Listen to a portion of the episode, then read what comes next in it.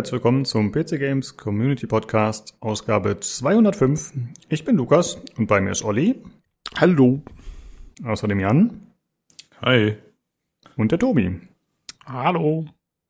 Hey. Ja, wir haben uns äh, versammelt. Wir sprechen heute gemeinsam über Dying Light 2, das der Jan gespielt hat und wir haben es ein bisschen angespielt. Äh, außerdem haben wir noch diverse News aus verschiedenen Bereichen. Aber erstmal sprechen wir darüber, was wir zuletzt gespielt haben. Olli, wie sieht's aus bei dir? Was hast du so gemacht die letzten Tage? Ja, ich habe es endlich geschafft. Ich habe Mass Effect Legendary Edition beendet. Äh, ja, äh, endlich durch. Langer Zeit. Es war ein Ritt, ne? Es ist immer wieder ein Ritt. Es, es war wunderschön. Ich habe fast ein Tränchen vergossen. Schön alle lachen. Ich weiß nicht, was alle denken. Ich hätte Vermutungen, aber ist egal.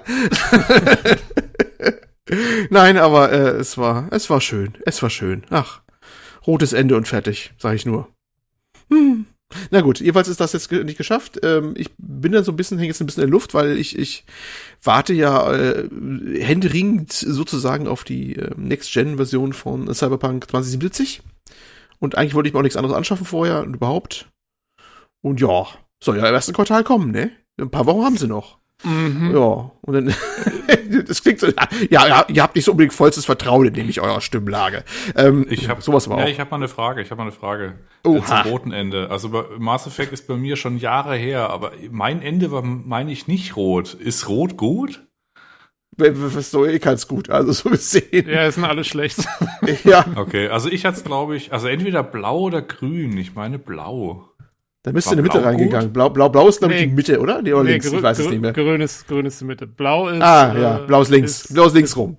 Genau, blau ist Kontrolle übernehmen. Ja, am Ende, ähm, ja, die Cutscenes sind halt dann anders. Also, so. Zumindest in der Extended Edition, die inzwischen jeder hat. Ja, das, okay, äh, aber, das ist witzig. ja, aber war Rot jetzt besser? Mhm.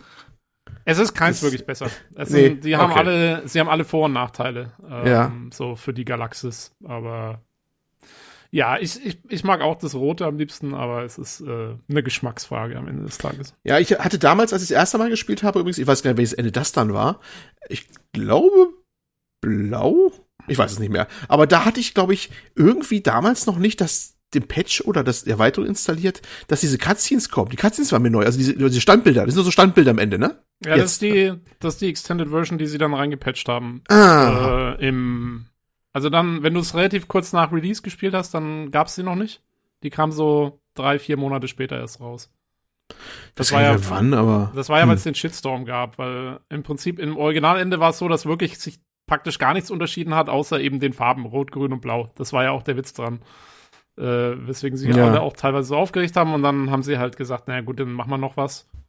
Und dann haben sie diese, diese, diese, diese Slides noch reingepatcht und diesen ganzen Epilog und ähm, naja, genau. Ja. Und hm. dann, ja. Es ist immer noch nicht so der Hit, aber was soll's. Ja, sei es drum, was ich, was ich mitnehme bei der Geschichte, also zum, zum einen, äh, man darf ja immer noch nicht spoilern. Darf, darf man Spoiler mittlerweile bei dem Spiel? Ich, wahrscheinlich nicht, weil es gerade noch. Ja, die Legendary ist halt jetzt ne? gerade neu, ja. Naja, ich wollte nur sagen, irgendwie der, ich, ich habe mich diesmal dafür entschieden, ähm, ich sag mal nur so, den Geff-Weg äh, am Ende, also nicht das ganze Finale, aber das davor, ne, kurz davor zu wählen. Alle wissen, was mit gemeint ist, und das hat eine tragische Entwicklung zur Folge. Und fand ich, hat sich nicht wirklich gelohnt. So ein Scheiß. ich bin mir ehrlich gesagt nicht ganz sicher, was du meinst. Aber Immens nicht. Also, äh, ob einer von der Klippe springt oder nicht. Ah, okay, okay. Ja, ja, ist, ähm, äh, ja da gibt's einen, da gibt's einen guten Weg. Da gibt's, Ach. da gibt's einen, ja, es, es gibt einen Weg, äh, da alle lebend rauszukriegen aus der Situation. Aber der ist, das ist eigentlich, das ist somit die beste Situation im Spiel, weil ähm, das ist so das Einzige, wo du wirklich über alle drei Spiele hinweg die richtigen Entscheidungen treffen musst und nur dann hast du die Möglichkeit sozusagen äh, da die, die, die, die perfekte Lösung zu finden in einer mm. Situation. Und das ist eigentlich echt ganz cool gemacht. Aber Weil bei meiner Lösung war das jetzt irgendwie, irgendwie, irgendwie mistig. Also hat irgendwie keinem was gebracht. der eine Charakter weg und äh, ja, der andere auch gleich, weil ja, aber so, ist auch nichts, also, hm. Naja, aber das ist ja, das finde ich eigentlich cool. Also, das ist das vor dem Ende des Mass Effect 3 cool, weil es halt diese, sagen wir mal, es nimmt dir dann halt auch mal einen Charakter weg oder so. Das ist halt, das finde ich schon cool gemacht. Also, jo. Oh jo, also, na gut. Das ist dann dein Problem. ja, das ist dann auch mein Problem gewesen. Ja, und außerdem äh, bin ich nachtragend, äh, Ashley, die, die treulose Tante, ja, noch mein, mein, mein, meine Marke da rankleben zum Schluss an die Gedächtniswand da, ja. Aber mit wem macht sie da rum oder beziehungsweise flirtet sie rum da auf der von mir geschmissenen Party mit unseren Latino James da hier. Also ich bin enttäuscht, ne? Ich bin menschlich und moralisch bin ich enttäuscht. Ah, die Frauen. Ich habe kein Glück mit den Frauen beim Mass Effect. Ich weiß nicht warum. Ja, und auch das an mir wollte ich hinzufügen, ja. du wolltest Ashley nicht die Nazi-Braut, bei der wolltest du erfolgreich sein? Oder? Die ist einfach nur konservativ. Hör auf, immer die Nazi-Braut zu nennen. Ja, das ist einfach. die ist Space konservativ. Die ist ja, also das ist konservativ. Das ist eine Republikanerin. Was kann was ihr überhaupt mit der? nach denen du greifst, die zerbröseln dir in der Hand. die ist einfach nur, also lass mal einfach die Konservative, die wollte dann einfach, ich weiß nicht, die steht auf, aber ist die, passt doch nicht zusammen, wenn sie die Konservative ist und so amerikanisch beeinflusst, die steht auf Latinos? Will sie nicht alle hinter der Mauer haben eigentlich normalerweise? Die ist selber, die, die ist selber, ähm, war die ursprünglich als Latino-Charakter eigentlich konzipiert. Und im ersten Teil sieht es auch noch so aus, im dritten dann nicht mehr. Aber. Ähm, Ach, die kann ich heute trapsen. Naja, gut, beenden wir das an dieser Stelle. Das hat Spaß gemacht. Ich äh, ähm, erwarte freudig eigentlich äh, den nächsten äh, Mass Effect-Teil. Äh, macht mal ran, BioWare. Ne? Ihr habt noch ein paar Wochen, dann will ich das Ding sehen. Ich ahne ja Furchtbares, das wird noch Jahre dauern. Das wird schlimm sein. Ja, und dann habe ich, ähm, um, die, um die innere Lehre und äh, die, alle anderen Lehren zu füllen, habe ich dann ähm, haben wir das nächste reingeschmissen, was irgendwie die Zeit überbrücken soll bis zum Gen Patch Cyberpunk 2077. Wie gesagt, und ich habe jetzt, äh, wenn, wenn man eine PlayStation 5 hat, kann man auch die PlayStation 3 wieder anschmeißen, ne? Und dann kann man mal alten Kram wieder anfangen. Ich will endlich mal Red Dead Redemption beenden. Und oh boy, oh, oh boy, äh, das ist ja schon Retro langsam. Also das sind 720p und ich glaube 30 Frames mit Mühe, mit Glück. Ähm, das, ich wusste gar nicht mehr, dass das so ein scheiß Port war. Ich hätte es eigentlich wissen müssen. Ich, hab das, ich, ich wusste das seit fünf bis sieben Jahren, glaube ich, durchzuspielen. Jetzt will ich es endlich mal durchkriegen. Ich bin auch äh, hauptstorymäßig so gut wie durch. Also die Chancen stehen diesmal gut, dass ich es auch beenden werde. Ich habe einfach einen Spielstand von 2019 weitergemacht. Und ja, es ist wirklich eine Reise in die Vergangenheit. Ne? Also da hat sich technisch doch schon einiges getan. davon, davon müssen sie eigentlich mal ein Remaster machen. Das wäre mal ja, sinnvoll. Das wäre echt mal nicht schlecht. Vor allen Dingen, also was mich damals zerstört hat bei dem Spiel und wieso ich es relativ schnell wieder habe sein lassen auf meiner PS3, äh, waren die Ladezeiten. Ja, das, die brutal. unfassbar. Alter, lang. wenn du wenn du von PC kommst oder von von der PlayStation 5 oder sowas, ne? Ah, musst das Ding erstmal hoch, musst das Ding hochfahren. Du kannst es ja auch nicht Wahnsinn. so, so Standby-mäßig in Schlaf legen wie die PS5 oder die PS4 noch, wo du einfach dann wieder weitermachen kannst. Nee. Und dann lädt das. Und der schrattert ja wirklich nur auf der Blu-ray rum, ne? Der lädt von der Blu-ray den ganzen Kack, zumindest große Teile davon. Und das dauert. Ach du mein ja. Gott. Also, ist echt nicht mehr zeitgemäß. Ich glaube, äh, das, das äh, Beste soll immer sein, habe ich gehört, man spielt das auf einer äh, relativ modernen Xbox. Dann geht's wohl mit Backward Compatibility, was für ein Wort, äh, und soll da ziemlich geil aussehen übrigens. Das war auch mal ein, zwei Artikel mal in der Mainstream-Presse wert. Das soll eigentlich die schönste Erfahrung sein, die man damit machen kann eigentlich. Damit auch die ganze Textur mal irgendwie aufgehübscht und die Kanten geglättet und die Ladezeiten sind dann angenehm. Aber ja, ich werde es jetzt mal so durchreißen. Dann muss auch gut sein, dann hoffe ich, kommt das Cyberpunk-Dingen raus. Ja, und ansonsten äh, spielemäßig äh, Lost Ark, äh, da können wir mal was zu sagen. Irgendwie sind wir da mehrere von uns irgendwie reingefallen in das Ding, ne? Das äh, Asia Multiplayer, Massive Multiplayer Online Roleplaying Game, was gerade so tierisch angesagt ist. Aber da sagen wir später mal was zu. Ähm, müssen nicht ausufert. Ich habe noch zwei Sachen. Und zwar einmal, was hast du gelesen und was hast du geguckt? Äh, aber auch dann noch das Notwendigste. Wegbingen zurzeit tue ich zurzeit äh, die Serie Archer. Die kennt vielleicht jeder oder doch nicht keiner? Archer? Sagt jemand was Finde ich super. Richtig, richtig Ah, gut. geil, oder? Archer, Archer. Gibt's schon seit Ewigkeit. Ich glaube seit 2009 oder 8. Uralte Serie schon. Die ist schon richtig alt. Muss staunen, ne? 13 Jahre. Ist 13 Staffeln jetzt gerade. Die 13 ist gerade jetzt äh, in Auftrag gegeben worden. Das eine, ist diese eine, animierte James Bond-Parodie, ja, oder? Genau, das ist eine James Bond-Parodie. Äh, für die, die nicht kennen, Zeichenstil äh, eher realistisch gehalten, aber mit dicken Outlines, aber sehr realistisch gehalten. Ähm, ich finde die wunderbar. Also ich, ich könnte mich wegömmeln. Äh, Aisha Tyler, diese, diese, irgendwie auch aus Games-Welten bekannt, äh, ist da eine, eine Sprecherin von der, ah, wie heißt sie? Archers Ex-Geliebte. Ich wusste den Namen wieder. Aber die ist damit ganz, also die äh, Sprechrollen sind grandios besetzt. Leider ist der Cast, zwei Leute sind schon verstorben mittlerweile. Also ein Wunder, dass es nochmal weitergeht, aber kann ich nur heiß empfehlen. Immer wieder witzig. Der, der, das ist nach, kannst du ja, kannst du alle Staffeln wegbingen, einfach zum Wegschmeißen. Das, was ich hauptsächlich geguckt habe. Und was hast du gelesen? Jetzt kommt was für Tobi übrigens. Hard Science äh, Fiction kommt kurz. jetzt. Ja. Ich will noch kurz einhaken bei Archer. Also erstmal fand ich es auch super lustig, halt einfach sehr absurd und abgefahren, das ist ja. sehr strange. Äh, aus Erwachsenen übrigens auch, ne? Ist nichts für Kinder übrigens. Mal bin nee, erwähnt, stimmt, ja. Ich habe nicht alles gesehen, glaube ich. Also mir fehlen bestimmt noch ein, zwei Staffeln mittlerweile. Müsste ich mal nachholen. Ich wollte dir noch ein Video empfehlen. Und zwar gibt es äh, von Conan O'Brien ein Video. Das heißt äh, Conan and Archer Battle Russian Mobsters. Das ist äh, oh. äh, quasi Archer zu Besuch bei Conan O'Brien, aber dann halt in dem Stil äh, durchgezogen. Schicke ich dir gleich mal das Video. Das war super. Äh, ganz witzig. Ja. ja. Ganz großes Kino. Wunderbar. Ja, und äh, was hast du ge äh, gelesen oder was habe ich gelesen?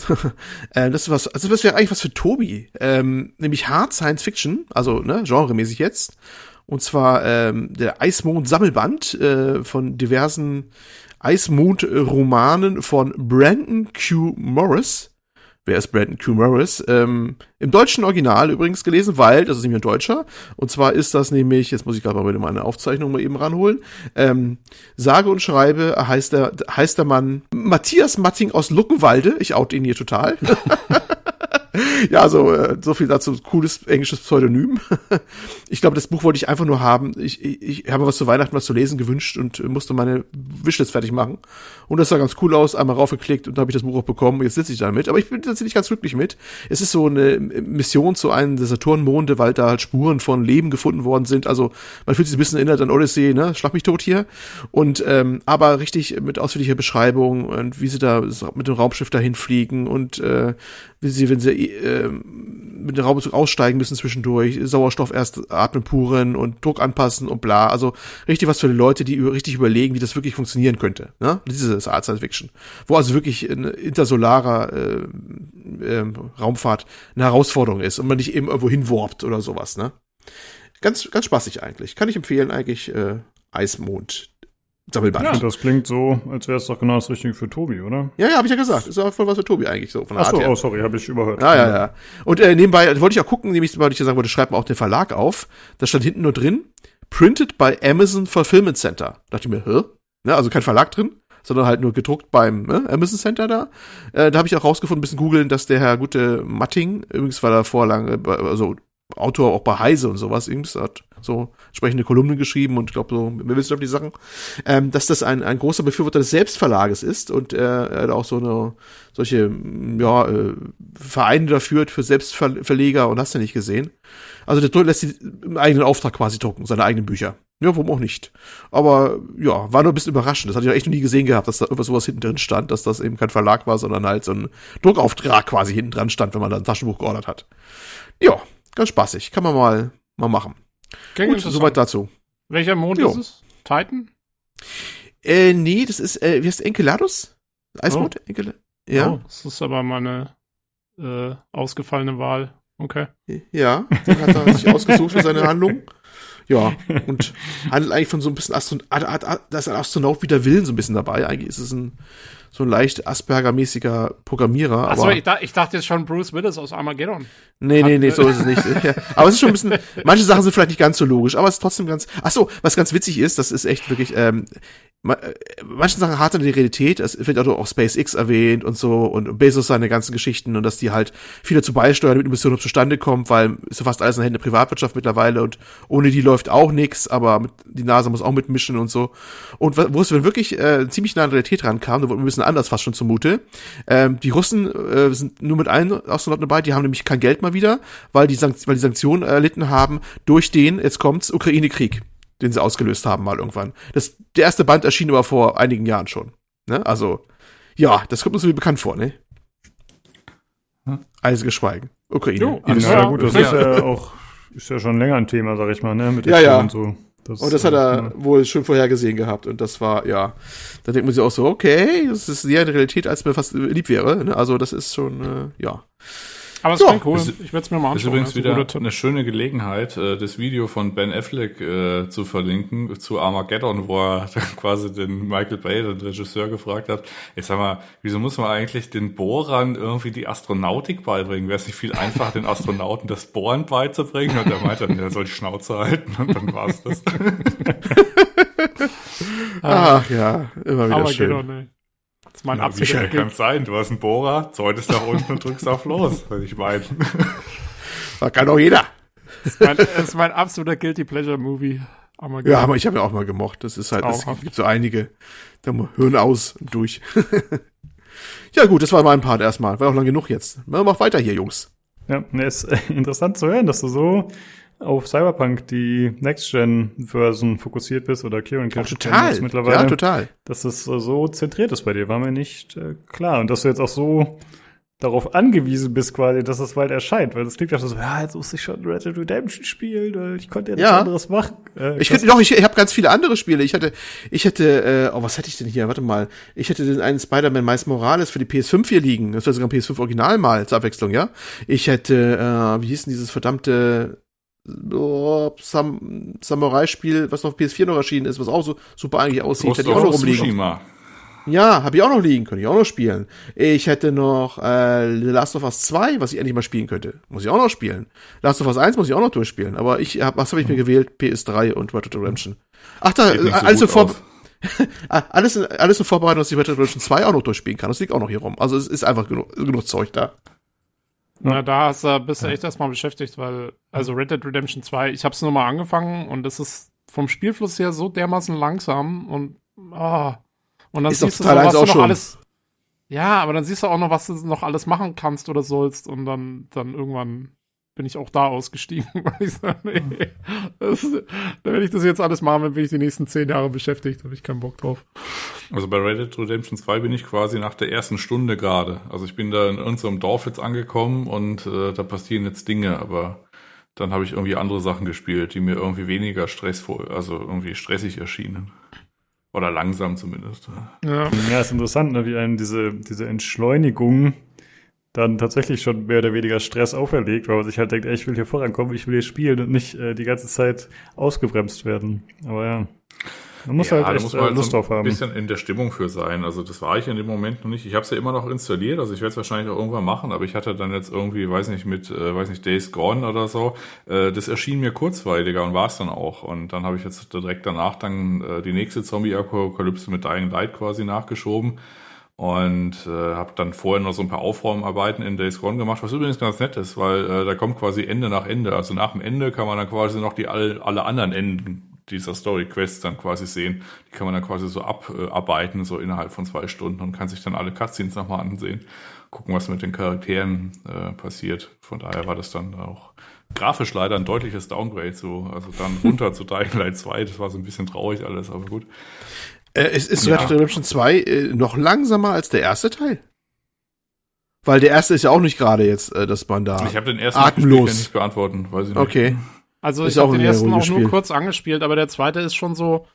Also da, das ist nicht so, dass du mal kurz auf dein Pferd steigst und irgendwo hinreitest und was machst, sondern du musst schon auch so ein bisschen planen, wo willst du da hin, was nimmst du jetzt vielleicht mit oder so, nimmst du jetzt eher irgendwie, keine Ahnung, das Gewehr mit oder das Ding und dann, und das Pferd, das kannst du auch nur in einem bestimmten Umkreis herpfeifen, das geht jetzt nicht so ohne, Wei- also ich Oh finde, man shit, muss, echt? ja, man muss irgendwie Oh so wahnsinnig viel planen. Und wenn du vielleicht irgendwie ein Bounty machen willst, dann solltest du vielleicht ein zweites Pferd dabei haben, damit du den Typen dann irgendwie da drauf binden kannst, oder was?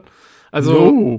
das ist richtig, das ist, ich meine, das ist cool gemacht, weil es halt, also, es ist halt eine, fast wie eine richtige Simulation Ein. Western-Simulator. Ja, so ein bisschen. Aber ähm, ja, aber es, es erfordert, glaube ich, also wie der Jan halt sagt, es ist kein chilliges, stressfreies Spiel, sondern es erfordert halt, dass man sich da schon voll rein immersiv rein dingst und da irgendwie das alles Bock drauf hat, das alles zu machen.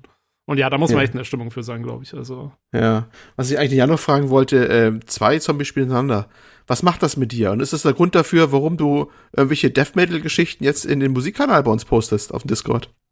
Nö, das ist alles äh, phasenweise. Ist jetzt nicht so, dass ich äh, dem abgeneigt bin. Ich habe halt da nur selten Bock drauf. Also meistens äh, diffundiert das so in die Richtung von, weiß nicht, ich sag, ich sag mal so Folk, Singer, Songwriter Gedöns bei mir. Ähm, teilweise äh, Hip-Hop und halt auch zu gleichen Teilen dann irgendwelche Metallgeschichten. Also das geht schon. Das ist jetzt nicht so unüblich. Das geht also Hand in Hand. Ja, ja. Sehr schön. Ich bin mir aber schon sicher, dass die Zombies das unterbewusst so ein bisschen forciert haben. Ja, das mag sein. Die, äh, die Lust an der Zerstörung, ja. Das macht Ja, Sinn. dann äh, würde ich sagen, mach doch äh, ruhig auch mal weiter, Jan, und erzähl, was du noch sonst so gespielt hast. Äh, Ich habe tatsächlich nicht mehr gespielt. Also 33 Stunden Dying Light waren für eine Woche eigentlich ausreichend. ich, ja, okay. Das also ich gucke gerade, ich natürlich. weiß nicht, äh, gelesen habe ich jetzt in dem Fall auch nichts was Interessantes. Ich habe mal äh, die mit dem äh, Rocket Beans Audioflick, die Harry Potter, äh, zumindest mal den dritten und den vierten Teil geguckt. Äh, weil ersten zwei war ich, glaube ich, im Kino. Da habe ich mir gedacht, ja, kriege ich schon irgendwie hin, so verständnismäßig. Und äh, da habe ich quasi die Reise jetzt fortgesetzt, äh, inspiriert von äh, hier Ninos Ansinnen, äh, der Frau Harry Potter irgendwie näher zu bringen. Und habe jetzt den dritten und vierten Teil gesehen. Und ja, ist solide, aber jetzt nichts, wo man, wo ich dann sagen würde, ja, auf jeden Fall cool, aber nachholen kann man es auf jeden Fall mal.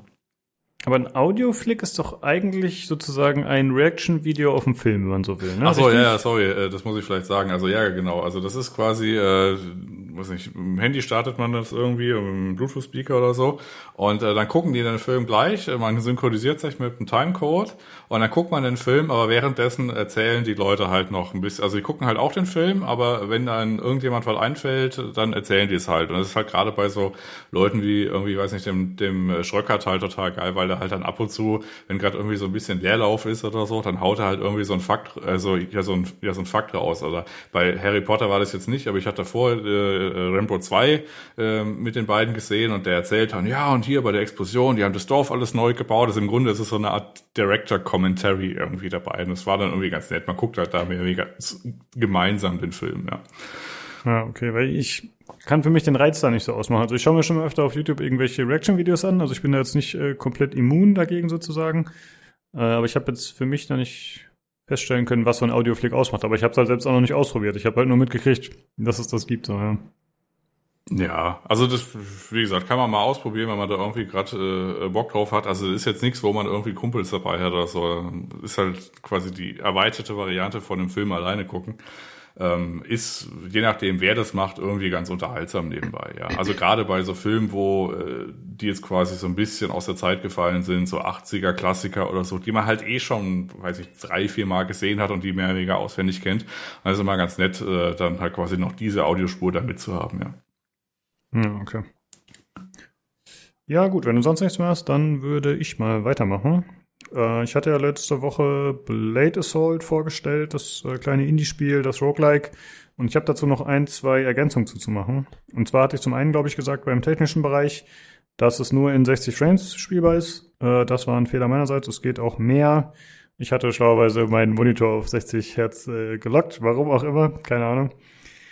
Äh, und ich hatte auch gesagt, mir ist nicht aufgefallen, dass man äh, irgendwie Kisten und so, die man zerstört oder Umgebungsobjekte, dass da irgendwas an Loot rauskommt. Jetzt, wo der Monitor mehr Bilder anzeigt, ist es mir auch einwandfrei aufgefallen, dass da Sachen rauskommen. Also auch das stimmte nicht. Äh, da ist alles okay. Und Lukas, ich wollte noch sagen, ja. Also, das sagst du hier so nonchalant im Hauptteil und nicht im Hardware-Teil, diese Beichte. Hast du zumindest mal auch G-Sync wieder angemacht.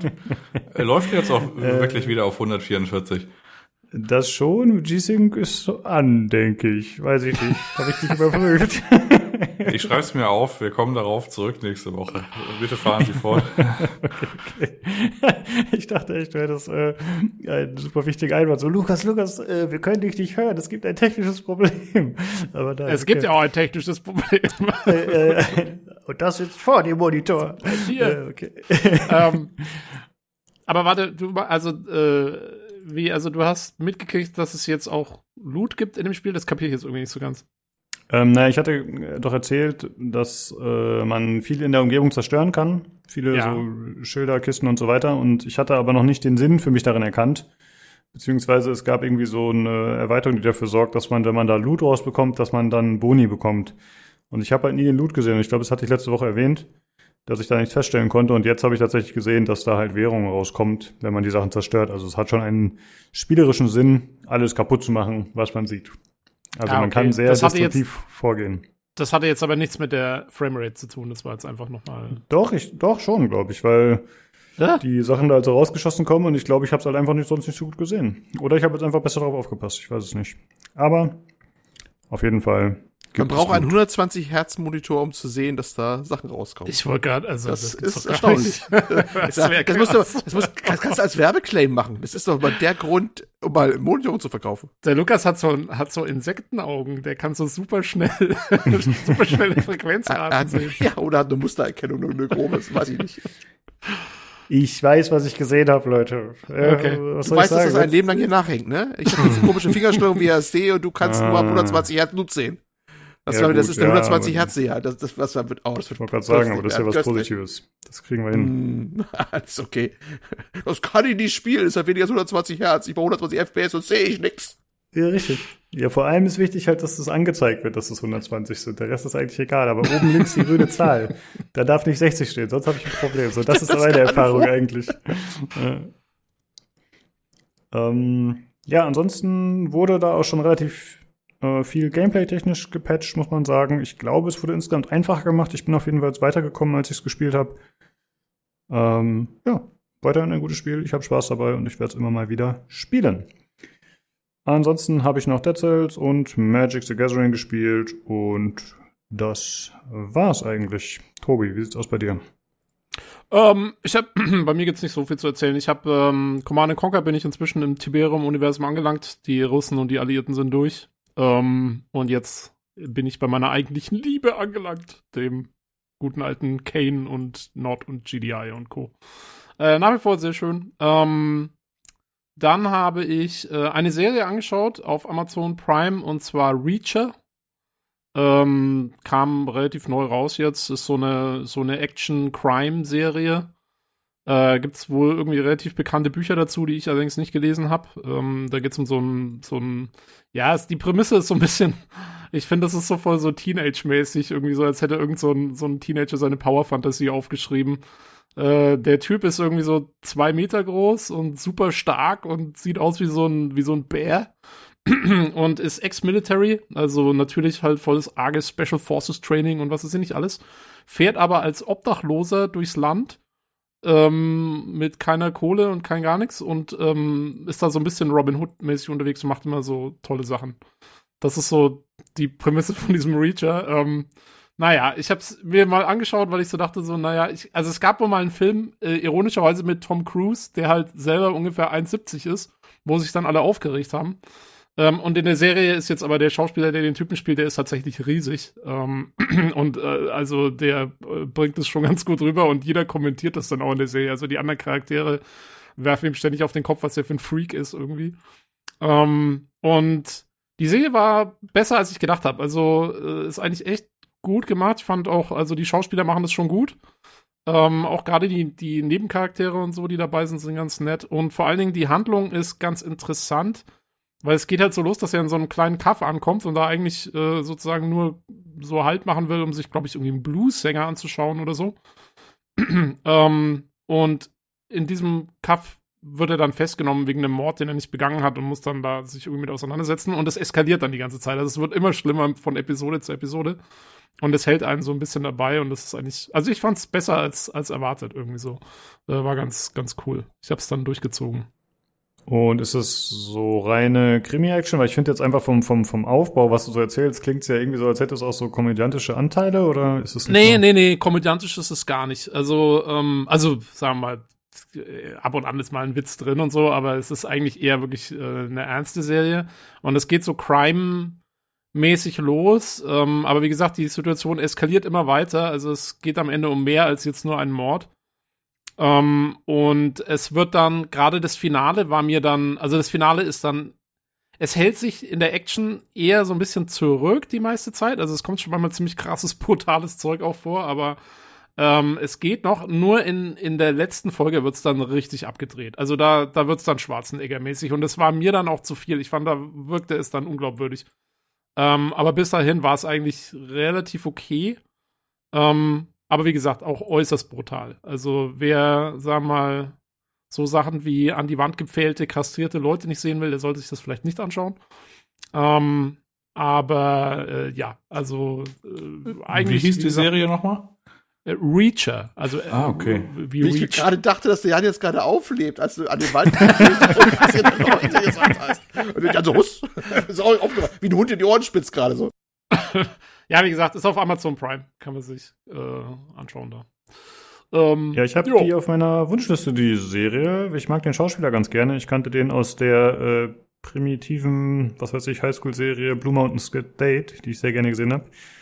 Ähm, jetzt wäre meine Frage, ist das dann eine Miniserie? Also ist es abgeschlossen mit der finalen Folge oder klingt es nach Staffel 2? Also es ist äh, zehn Folgen lang ähm, und die Story ist erstmal abgeschlossen. Allerdings könnte ich mir gut vorstellen, wenn es erfolgreich ist, dass sie eine zweite Staffel machen und dann eine neue Geschichte erzählen. Wie gesagt, es gibt Bücher und ich glaube, das ist jetzt tatsächlich eine relativ von dem, was ich gelesen habe, ist es eine relativ, ähm, äh, sagen wir mal, nahe Verfilmung des ersten Buches. Aber es gibt halt auch noch mehr Bücher. Also die Story, um die es jetzt geht, in der Folge, in der Staffel ist komplett abgeschlossen. Also wenn sie es jetzt beenden würden, wäre es okay.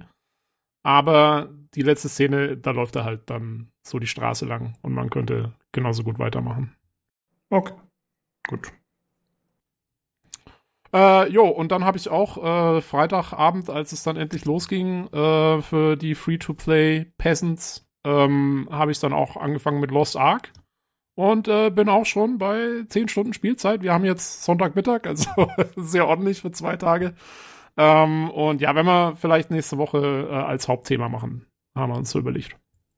Genau, das äh, sollte auf jeden Fall klappen. Mal gucken, ob wir noch vielleicht einen Gast dazu kriegen oder so. Also es ist auf jeden Fall sehr auffällig, wie viele Leute Lost Ark spielen. Äh, bei uns auf dem Discord, auch im Forum bei PC Games habe ich gesehen, hat es relativ hohe Resonanz.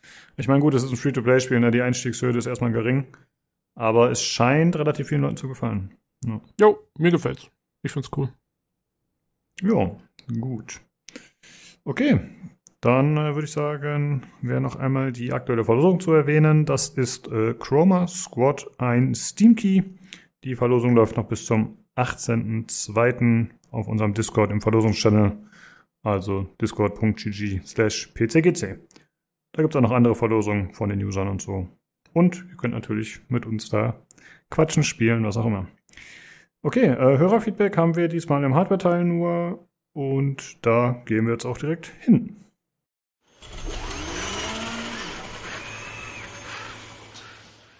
Hallo und herzlich willkommen zum Bam. äh, ja, ich bin der Lukas, wie immer, und bei mir ist der Lido.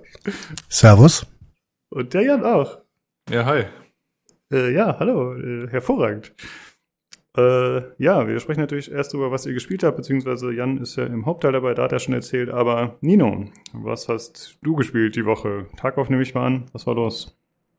Tarkov, äh, Wochenwertung 1,2, was hauptsächlich, hauptsächlich daran lag, dass ich äh, gestern Nachmittag drei wundervolle Stunden mit äh, äh, dem lieben Martin hatte, ähm, die sehr effektiv, sehr finanziell erfolgreich und auch grundsätzlich sehr viele nette Fights hatten. Ähm, so viele nette Fights, dass du irgendwann, war das Freitag, war das gestern, wo du, das war Freitag, oder? wo du so gespannt glaub, warst, dass du nicht abbauen da. konnte. Ja. Ja, Freitag war auch gut. War aber gut mhm. tatsächlich. Das war schön. Und ich habe tatsächlich äh, Breakpoint gespielt den ganzen Abend lang. Ähm, das war aber vollständig langweilig, weil man nämlich da in jedem neuen Gebiet, das man erobern muss, den gleichen Quatsch macht.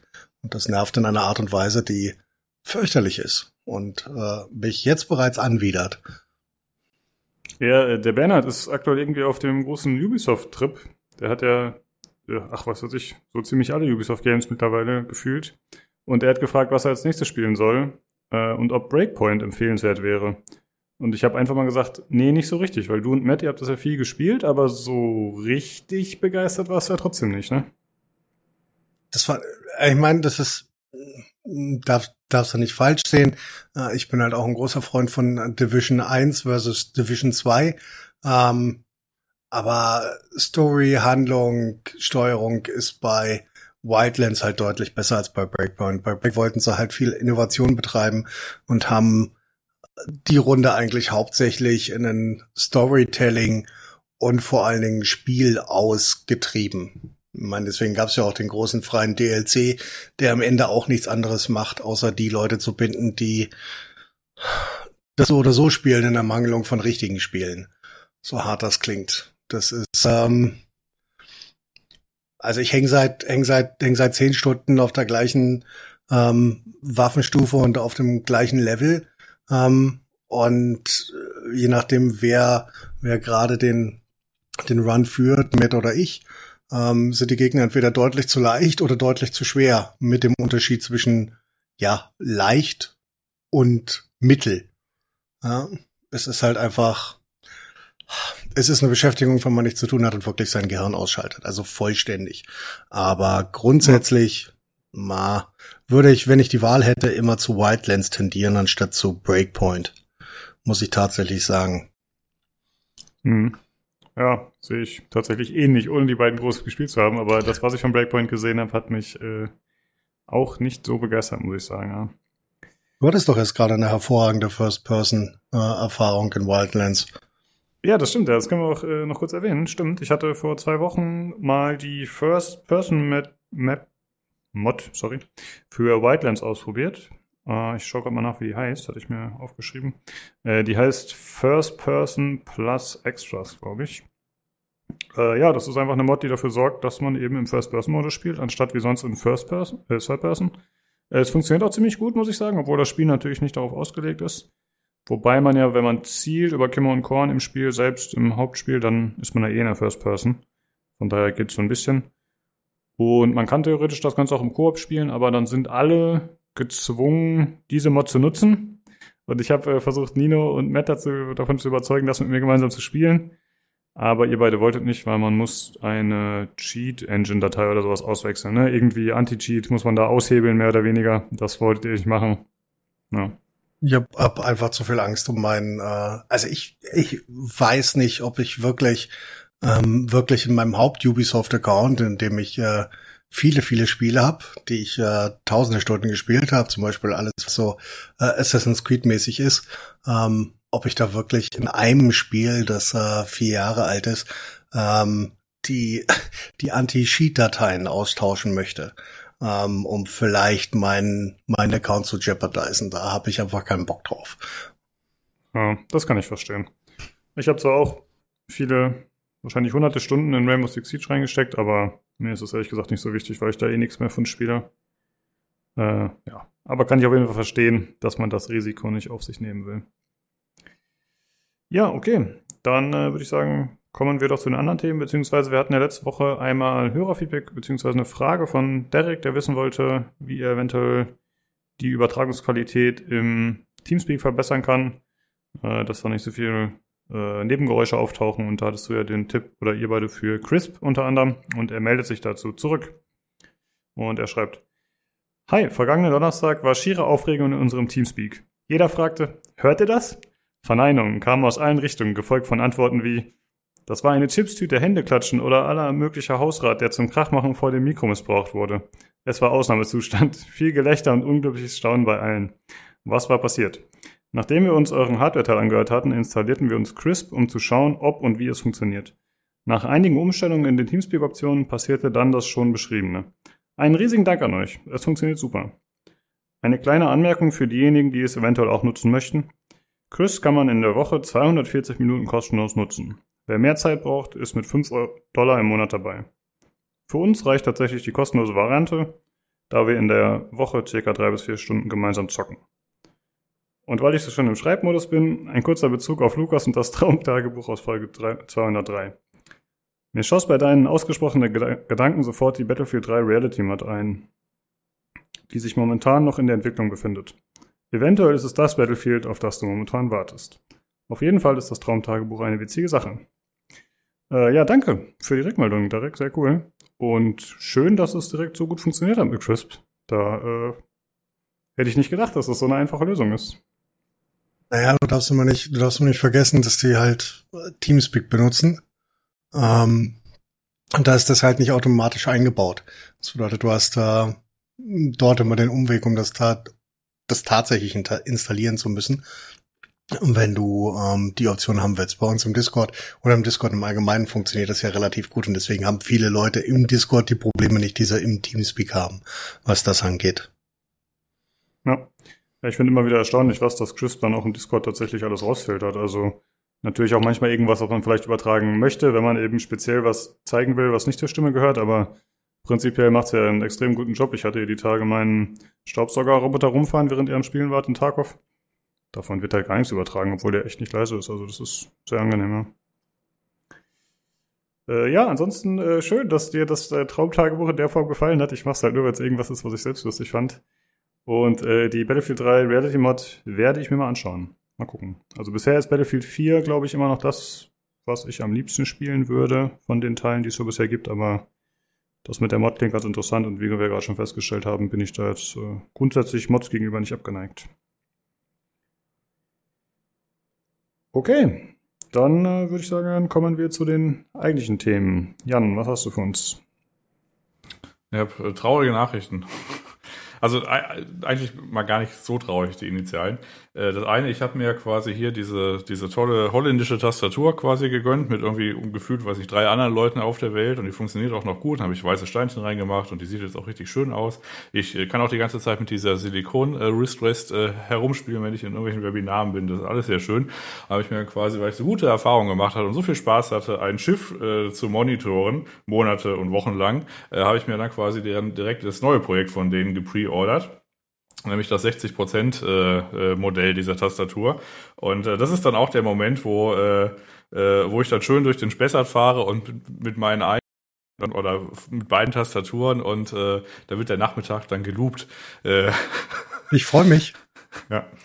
Ähm, also gut, also das ist äh, auf, auf jeden Fall da. Ich fand es immer ganz äh, drollig, weil die äh, Wooting-Leute, so heißen die, die haben einen, ähm, einen Twitch-Stream und äh, die haben dann quasi um Worte gerungen, äh, gerungen, um zu gucken, wie sie ihre Community jetzt nicht irgendwie beleidigen. Aber im Grunde wollten sie die beleidigen, weil die haben das Problem, in Anführungszeichen, dass es ist äh, halt durch diesen analogen Input, äh, diese Gamepad und Parallelgeschichte, kannst du halt quasi so eine Art spezielles Movement in Fortnite machen. Das führt dazu, ähm, dass sie quasi dann so gesagt haben, ja, ähm, mit den Fortnite-Leuten ist immer so ein bisschen schwierig, weil die kommen auf den Discord und dann brüllen die einfach in irgendeinen random Channel eine Frage rein und dann antwortet da eine halbe, halbe Stunde keiner und dann verlassen sie einfach wieder den Discord. Und ungefähr so, das ist dann die Fortnite-Community. Und das stelle ich mir immer vor, da unterhalten sich immer, äh, weiß ich, Leute ganz nett kommt, hey, ich kann nicht treffen.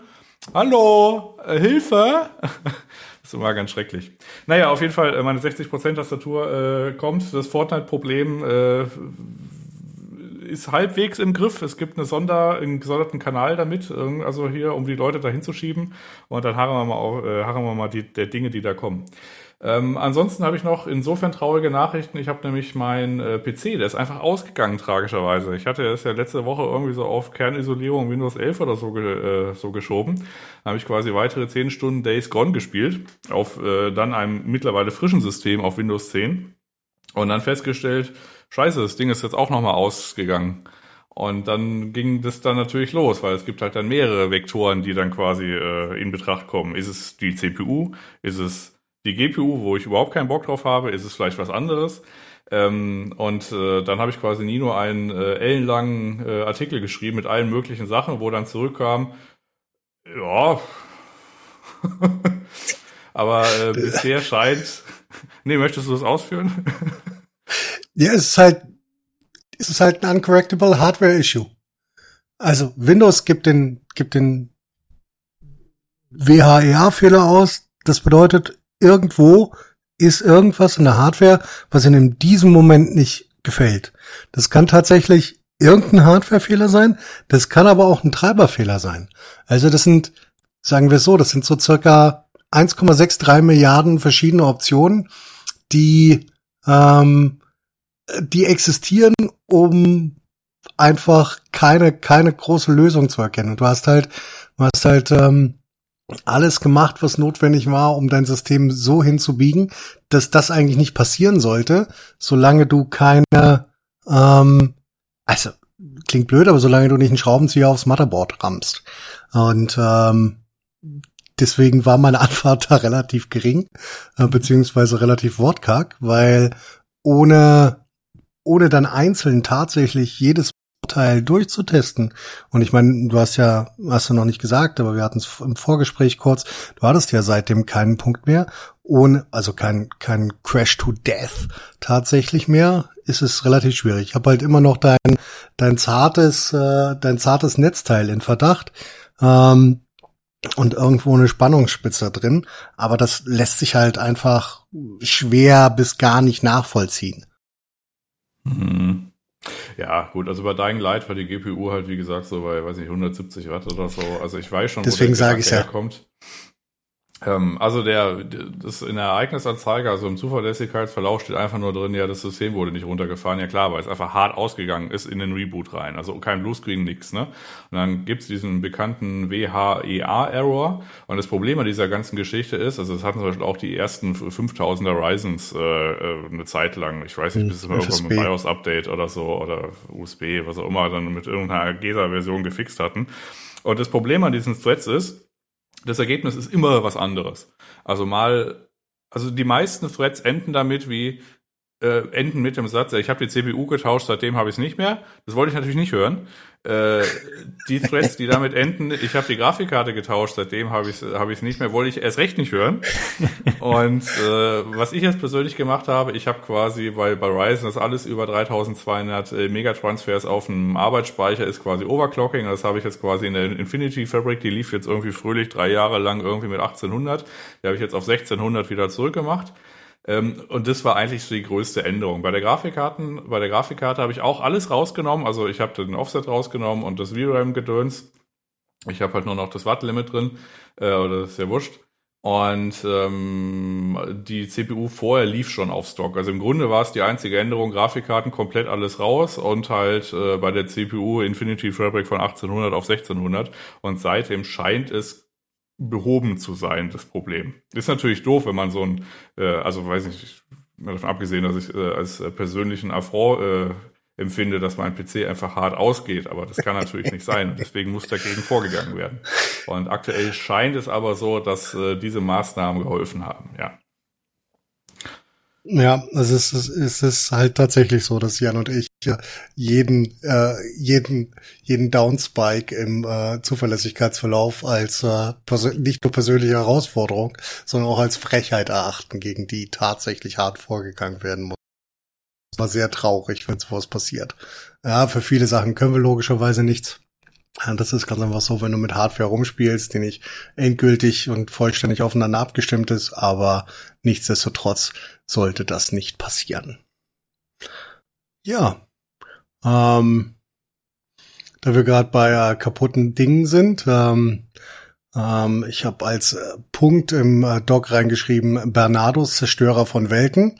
Ähm, der gute Bernhard hatte ja seine alte EIO kaputt gemacht, äh, hat eine neue gekriegt. Das ist eine saubere EIO slash CLC von, ähm, von äh, Be Quiet. Äh, ist ein, eine alte Silent Loop, die war notorisch dafür, dass die mal kaputt gehen. Ich hatte die irgendwann mal selber und habe die repariert. Da ist also eine Keramikpumpe, keine Plastikpumpe drinne sollte eigentlich nicht kaputt gehen, aber er schrieb dann irgendwann im Discord, oh Gott, ich glaube, meine Pumpe geht wieder kaputt und wir hörten nur die Audiodatei, in der sie folgendes tat. Klack, klack, klack, klack, klack, klack, klack, klack, klack, klack, klack. Und dann war es äh, war's relativ klar, die Pumpe läuft leer. Ähm, das liegt in dieser speziellen Form daran, dass Bernhard nicht die Möglichkeit hat, den ähm, den Radiator quasi richtig rum hinzusetzen, so die Luft nicht über, also im Radiator stehen kann, sondern nur dort stehen könnte, wo sie irrelevant ist. Ähm, und das Gute ist, diese, ähm, ja, EIO ist einfach wieder befüllbar, das hat er jetzt gemacht und das scheint äh, zu funktionieren. Jan war noch mal so lieb und hat dann eingehakt, weil ich nicht klar genug war, ähm, dass man die erst befüllen muss, äh, bis sie aufhört zu klackern, bevor sie dann irgendwann tatsächlich vollständig kaputt ist. Aber das scheint jetzt zu funktionieren und wir sind einigermaßen glücklich, was das angeht. Danke nochmal dafür's äh, Klarstellen und fürs richtig haken, lieber Jan. Ja, ja, das ist, ich bin ja auch äh, trotz meines allgemeinen Habituses am Wohl meiner Mitmenschen interessiert. Dem Grunde nach zumindest. Das ist sehr großzügig von dir. Ja, ich habe das gerade nicht so ganz verstanden mit dem Radiator, weil ich dachte eigentlich, die AIO ist doch ein geschlossenes System. Wie kann denn da Flüssigkeit verloren gehen? Ich dachte, die bleibt permanent unten. Kein, kein, kein System, was äh, irgendwo in Shenzhen von der Bank läuft, ist ein vollständig geschlossenes System. Du hast Overtime immer irgendwo ähm, Verdunstung oder einen klitzekleinen Leak und das siehst du nicht und das merkst du nicht. Ähm, wie gesagt, die war von mir repariert. Äh, die war schon mal kaputt und äh, dann haben halt drei Millimeter Flüssigkeit gefehlt. Und die Problematik ist, wenn Ein- und Ausgang vom Radiator oberhalb der Pumpe sitzt, ja, dann bildet sich am obersten Ende dieser, dieses Radiators ein bisschen Luft. Und wenn sich das dann so eingekreislauf, beschissenes Wort, mir viel kein eingecycelt hat, ähm, dass die Luft da oben ist, dann kann es sein, dass äh, nicht mehr genügend Wasser drinne ist, dass es über diesen Punkt läuft. Mhm. Also, dass es vielleicht reinläuft durch den Druck der Pumpe, aber nicht mehr, also rausläuft durch den Druck der Pumpe, aber nicht mehr rein durch den Druck der Pumpe, beziehungsweise den Zug der Pumpe. Und ähm, das ist dann mit großer Wahrscheinlichkeit passiert. Ähm, wahrscheinlich habe ich dann 152 anstatt 157 Milliliter ähm, äh, Flüssigkeit reingefüllt. Ähm, und das war, das war der grundsätzliche Punkt. Das kann also durchaus passieren. Aber das passiert auch bei ähm, bei tatsächlich geschlossenen Systemen. Das ist relativ normal. Es ist halt Overtime. Okay, verstehe. Und deswegen ist, also, um das nochmal aufzugreifen, deswegen ist es besser, du hast die Ein- und Auslässe unterhalb der Pumpe und ähm, kannst, dann hast du dort immer Wasser. Dann bildet sich das Bläschen oben im Radiator und nicht unten im Radiator, logisch, Luft oben, Wasser unten. Ja. Also das reduziert dann natürlich die Kühlleistung, aber wenn oben im Radiator, also selbst wenn da richtig viel fehlen sollte an Wasser, ne, und da ist im Radiator irgendwie, weiß ich, vier Zentimeter Luft drin oder so, dann ist es für, für in dem Fall Bernhard CPU immer noch dicke genug und an der Kühlleistung, aber er hat dann quasi wesentlich mehr Puffer.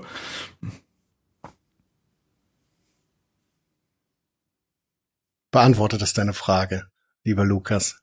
Ja, vielen Dank. Ist beantwortet. Ähm, gab die ersten Reviews für das Steam Deck. Wie zu erwarten war von den Daten, die wir vorher gesehen haben, ist es toll und kann viele Dinge. Und äh, das Tolle ist, wir sind gerade bei bei 500 Spielen, die dafür freigegeben sind. Ähm, es scheint also für jemanden, der das möchte, tatsächlich eine saubere Alternative zu sein. Ähm, sehr lobend hervorgehoben wurden die äh, wurden die Lautsprecher in diesem kleinen Ding. Ähm, nicht ganz so toll sollen wohl die Sticks sein. Das kann ich als jemand, der sowas in seinem Leben noch nie benutzt hat, einfach nicht beurteilen. Ähm, ich konnte mich auch noch nicht äh, dazu durchringen, mir einen Use Case für das äh, Steam Deck zu suchen. Ähm, aber vielleicht kommt das ja noch. Ähm, zusätzlich hat Valve wohl die CAT-Dateien dafür freigegeben. Man kann sich jetzt also seine eigene Steam Deck selbst drucken, voller Freude.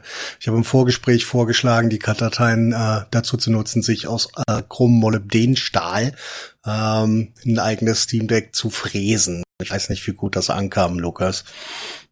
Ich finde es hervorragend. Also ich meine, ich kann das Gewicht nicht abschätzen, aber ich finde sehr gut, äh, dass man sich ja theoretisch aus allen möglichen Werkstoffen natürlich sowas bauen kann. Ja, man könnte theoretisch auch sagen, okay, ich mache mir jetzt einen Holzcase und ich mache mir so eine, wie so eine tolle Vintage-Tastatur, baue ich mir ein Holzcase für mein Steam Deck und das finde ich super cool. Und man kann halt theoretisch einfach Teile modifizieren, wenn man sagt, okay, das ist die Standardform passt für meine Hand nicht so gut, dann kann man halt theoretisch durch mit 3D-Druck ein anderes Teil dafür machen oder so. Und das finde ich schon ziemlich cool und ist ja doch eher ungewöhnlich, dass Firmen da ihre Files rausgeben. Also ich erinnere nur an die äh, Aktion von PlayStation, die irgendwelche Dritthersteller verbannt haben vom Markt mit rechtlichen Mitteln und äh, ewig gebraucht haben, um selbst dann äh, eigene Plates rauszubringen, um die Farbe zu ändern bei der PlayStation. Und das hier finde ich ist schon ein ziemlich cooler Schritt auf jeden Fall. Und was ich noch ganz interessant finde, was in dem Artikel stand, was natürlich auch ein Grund ist, warum man das vielleicht nutzen möchte. Man könnte theoretisch sagen, okay, ich komme schlecht an das Steam Deck heran, aber ich will einfach mal wissen, wie es in der Hand liegt. Ich will es mal vorher ausprobieren, bevor ich es vorbestelle. Und dann hat man so zumindest die Möglichkeit, ja, sich mal quasi selbst ein Bild davon zu machen, was ich ganz cool finde, ja. Ja. Also bei den Sticks weiß ich jetzt nicht, äh, wo das her war. Also es gibt halt zwei größere Teardowns, nämlich einmal von Game of Nexus und einmal von Linus Tech Tips, die quasi das Ding aufgeschraubt haben, also das Steam Deck. Ähm, bei den Sticks ist es so, äh, die sind im äh, Gegensatz zu dem, was irgendwie Nintendo denkt, was irgendwie Sticks sind, äh, zwar höher und deswegen nicht so geil tra äh, zu transportieren, aber zumindest mal kann man die austauschen. Also man muss irgendwie elf Schrauben lösen und dann kann man quasi als Ersatzteil sich den Stick austauschen, muss dann quasi jetzt nicht das Gerät wegwerfen, was schon mal grundsätzlich gut ist. Ähm, die waren bezogen auf diese, ja, Festplatte austauschen ist nicht vorgesehen, so ein bisschen zurückhaltend bei der ersten Ankündigung. Das geht eigentlich auch. Äh, du hast halt da so ein, ähm, ja, so ein EMI-Shielding drauf, weil da der Wi-Fi-Chip direkt dahinter sitzt und da waren sie wahrscheinlich so ein bisschen äh, besorgt, äh, dass das quasi alles überlebt. Ne? Und wenn die Leute dann quasi einfach so diese Folie wegschmeißen und dann irgendwie die falsche SSD, die irgendwie ein anderes Profil oder so hat, und dann geht, geht das Wi-Fi halt nicht mehr. Also dafür, da in die Richtung geht es wahrscheinlich. Ähm, so grundsätzlich kann man zumindest mal sowas wie einen Stick einigermaßen gut austauschen. Ähm, bei der Batterie sieht es anders aus. Das Ding ist tatsächlich einigermaßen fies verklebt. Ähm, aber zumindest an den Rest kommt man irgendwie ran. Also sowas wie eine Wärmeleitpaste austauschen kriegt man auch irgendwie eher hin, zumindest als eine Batterie austauschen. Und bei Gamers Nexus haben sie noch irgendwie so ein bisschen äh, rumgemacht, weil dieses ähm, äh, dieses Kühlsystem, das basiert darauf, dass quasi, also das äh, hat, äh, ist so darauf ausgelegt, dass die Backplate tatsächlich da sein muss. Ansonsten brennt einem irgendwann über kurz oder lang äh, der Lade-IC äh, durch, weil der quasi keinen keinen äh, Luftstrom mehr bekommt. Und Linus Tech Tips meinte, also der hat das quasi parallel aufgemacht mit dem AYA. Also auch so ein Handheld-Ding, was aber dreimal so viel kostet, aber so ähnlich ist wie das Steam Deck. Äh, und da gab es einen wesentlich größeren Lüfter und der fand es eigentlich faszinierend, dass quasi Steam, äh, also halt Valve, das mit einem kleineren Lüfter, aber irgendwie so ähnlich vom Geräuschpegel und von der Kühlleistung, irgendwie ist es auf auf Paar und äh, das war so das Bemerkenswerte an der ganzen Geschichte. Also wie gesagt, grundsätzlich, es, es sind alle Schrauben, es sind Standardschrauben, es ist jetzt nicht irgendwie, weiß nicht, die Dreieckschraube oder so, sondern ganz normale Schrauben und dann äh, hast du elf davon und du musst jetzt auch nicht jedes Mal ein anderes Bit wechseln oder so und dann hast du es auf und kannst zumindest mal an deine, an deine Sticks ran und noch so ein paar andere Sachen. Also äh, quasi vom Gerät her. Und das ist eigentlich schon, schon das Positive. Es ist jetzt halt äh, wahrscheinlich auch, auch um einen Preispunkt zu erreichen, jetzt halt natürlich nicht super Premium und super modular, aber dafür ist es halt auch unfassbar günstig und dafür, dass es quasi so günstig ist, ist es dann verhältnismäßig gut reparierbar. Ja, bei den ja. Sticks ging es eher um, um die Haptik als um Verarbeitungsqualität oder Accessibility. Ja, Ach so, okay, das war, das, das war tatsächlich Linus, der da ein bisschen die Tränchen im Auge hatte, aber noch beim Preview, nicht beim so. Teardown. Ja gut, aber wenn das so ein relativ offenes System ist, dann kann man ja theoretisch auch mit irgendwie Aftermarket-Sachen und so vielleicht noch Verbesserungen schaffen. Kostet natürlich extra Geld, aber dann hat man da zumindest noch Möglichkeiten. Äh, Jan, kannst du gerade nochmal sagen, wie das äh, Pad hieß, mit dem das verglichen wurde, oder das, äh, das IO? Äh, IO? Achso, das ist das äh, AYA Neo zum Beispiel. Also ich glaube, die heißen alle Neo, oder? Ja. Okay, danke schön, das sagt mir jetzt nichts. Okay. Ja. ja. Das ist quasi so ähnlich wie das Steam Deck, ein bisschen, ein bisschen kompakter in der Breite und dafür ein bisschen dicker, aber so vom ähnlichen Ansatz her. Also es ist halt auch so ein Computer mit Sticks dran und zum Hochheben, aber kostet halt irgendwie, weiß ich, 1200 Euro oder sowas. Hm. Ja. ich habe vielleicht auch noch kurz eine kleine Geschichte äh, bezüglich meines Pads. Ich nutze ja ein Xbox One Pad am PC und äh, ich habe fleißig mein Laufband genutzt die letzten Tage. Und äh, ich hatte an der Rückseite hatte ich das Batteriefach offen. Ich hatte mal irgendwie so ein Akku zum Austauschen, so ein Aftermarket-Ding auch, und das habe ich aber nicht mehr drin mittlerweile und habe einfach über Kabel den Controller betrieben. Und ich habe festgestellt, wenn ich ungefähr so eine halbe Stunde auf dem Laufband stehe, dann kriege ich öfter mal einen Schock, weil ich zu sehr im Schwitzen bin oder so, da an die, an die Pole drankomme, wo die Batterien reinkommen. Also äh, da mal gucken, was da noch passiert. Aber bisher habe ich es gut überstanden. Es wäre uns allen lieb, wenn du dich nicht mit einem Xbox-Controller umbringst. Mhm. ja, ja okay. versuch's vielleicht zu vermeiden, ja. Ja, äh, ich könnte ja richtige PC-Hardware benutzen dafür, ja. Das wäre vielleicht besser. Okay, ich glaube, eine Sache haben wir noch, oder Nino? Ja, ähm, in Ermangelung von vielen tollen Hardware-News und weil ich einfach viel zu viel auf AliExpress einkaufe, ähm, würde ich mal wieder ein Keyboard raushauen. Und zwar Nextime 75. Das ist ein Gasket Mount. Ähm, ähm, ich will jetzt nicht sagen Plastik, aber ähm, ich habe vergessen, wie das richtige Wort heißt. ist also kein Alu, sondern tatsächlich ein gemoldetes Plastik, ähm, äh, ein Keyboard und dazu wird es ein paar schöne, schöne, entspannte ähm, Tactile äh, Gatorons geben, die von mir handverlesen und gelobt sind. Und über das Keycap-Set bin ich mir noch nicht ganz im Klaren. Das Ganze ist so milchig, weiß, durchsichtig. Ähm, sobald die Folge rauskommt, äh, rauskommt, hau ich es dann raus und zeige auch mal, was das so kann. Das ist ähm, wie ein ja, GMMK Pro, nur halt, wie gesagt, deutlich leichter. Ich habe es ein bisschen beschwert. Ähm, ich mag's sehr. Hat ein paar Einschränkungen, was die Software angeht, aber ist vom, vom Feeling her sehr, sehr angenehm und hat auch so einen hervorragenden Knob oben rechts, mit dem man zumindestens stoppen kann und äh, lauter und leiser drehen kann, was ich hervorragend finde und was eine Sache ist, an die ich mich unglaublich gewöhnt habe über die letzten Monate. Ja, an diesen lauter leiser Knopf gewöhnt man sich sehr schnell, wenn das an, das, an der Tastatur dran ist als Laufrad. Äh, ja, coole Aktion auf jeden Fall, nice. Ähm, ja, wie du schon sagtest, wenn das dann reingestellt wird, dann postest du bestimmt noch mal Bilder und die Specs Ja. dazu wie letztes Mal auch, ne? Genau. Ja, sehr cool. Äh, Jan, ich wollte noch zu deiner Tastatur sagen übrigens, fällt mir gerade ein, weil du vorhin meintest, du hast die Tasten ausgetauscht. Das ist sehr schick geworden, muss ich sagen. Du hattest ja ein paar Bilder gepostet. Finde ich äh, sehr ansprechend tatsächlich. Naja, das äh, war ja auch, äh, also danke, ja. Wäre wahrscheinlich die richtige Antwort. Janis Keycaps technisch äußerst kreativ. Ich finde das bewundernswert. Ja, ich arbeite halt mit den limitierten Mitteln, die ich habe. Es gibt halt genau einen Hersteller und der macht ein schwarzes Key- Key- Keycap-Set und ein weißes. Und ich habe mir halt das weiße nachbestellt und diese Mint-Geschichte, das ist ja das gleiche Font-Design, weil es der gleiche Hersteller ist, das dann direkt von Wooting. Und da habe ich mir gedacht, ey, da will ich jetzt noch eine dritte Farbe haben und das habe ich jetzt auch gemacht. Und das sieht, ich bin sehr zufrieden damit, ja. Ja, sehr gut. Ja, wenn ihr das äh, auch sehen wollt, dann schaut auf dem Discord vorbei. Im Setup-Channel oder Hardware-Channel, wo hast du es gepostet? Das ist ein Thread im Hardware-Channel. Der äh, wird ab und zu, äh, also der wird immer regelmäßig äh, von einem von uns drei irgendwie wieder aus der Versenkung dearchiviert, weil wir irgendwas Neues gemacht haben. Genau, ja, der heißt, äh, zeigt euer Setup. Ja, okay. Dann äh, haben wir es auch für diese Woche. Dann danke, dass ihr am Start wart, Jungs, und dann äh, hören wir uns nächste Woche wieder. Bis dann.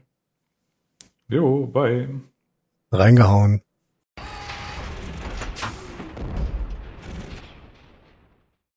Gut, dann gehen wir über zu den News. Short News gibt es diesmal nicht, aber wir haben ja gerade schon relativ ausführlich über Serien gesprochen und in dem Gebiet bleiben wir auch. Es wurden diverse neue Sachen angekündigt bzw. sind geplant.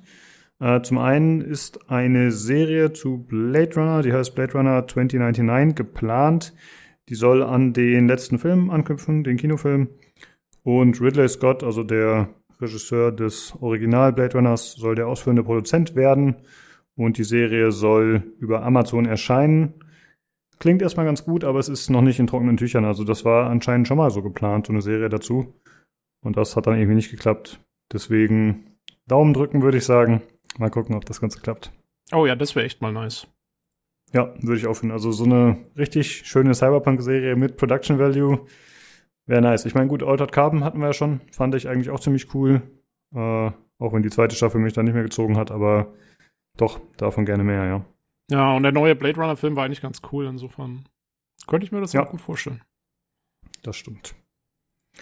Ja, und äh, es gibt noch eine andere Ankündigung, die Olli gepostet hatte, und zwar Futurama kommt zurück mit äh, 20 neuen Episoden, was mich sehr freut, muss ich sagen. Es ist die achte Staffel jetzt äh, insgesamt.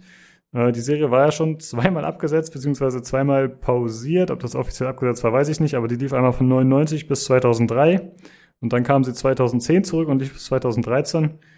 Und äh, das finde ich schon beachtlich, dass so eine Serie dann tatsächlich als Fan-Favorite doch immer mal wieder zurückkommt. Äh, ja, wie gesagt, freut mich sehr und es soll kommen über Hulu. Äh, ist Hulu in Deutschland verfügbar? Weißt du das, Olli? Nee, ich glaube nicht. Das ist dann wieder. Mal sehen, wo es bei uns landen wird, wenn es dann kommt. Aber wird wahrscheinlich irgendwo kommen. Ich denke mal schon. Hulu Ja. ist, glaube ich, US only. Das, früher hat man ja auch noch viel mit VPN versucht, wenn man Hulu-Sachen gucken wollte hier. Mittlerweile ist das nicht mehr so, zumindest so im Gespräch, weil meistens finden sich die Serien über kurz oder lang einen von unseren hier bekannten Streaming-Diensten wieder. Zumindest mein Eindruck. Ja, mal, mal gucken, was passiert, ne? Ob es dann seine Heimat auf Netflix oder Amazon findet. ne? Das sind ja unsere, unsere Streaming-Giganten hier sind ja Amazon und, und Netflix, immer hierzulande. Wir mal Ja, schauen. das, das ist bei euch immer ganz praktisch, dass ihr es, also das hört ja jetzt auch so langsam auf, aber äh, es war immer noch so, dass sich in Deutschland oder beziehungsweise im Ausland alles immer noch so ein bisschen verdichtet hat, ne? wo hier schon die, die Streaming-Dienste sich mehr und mehr gesplittet haben.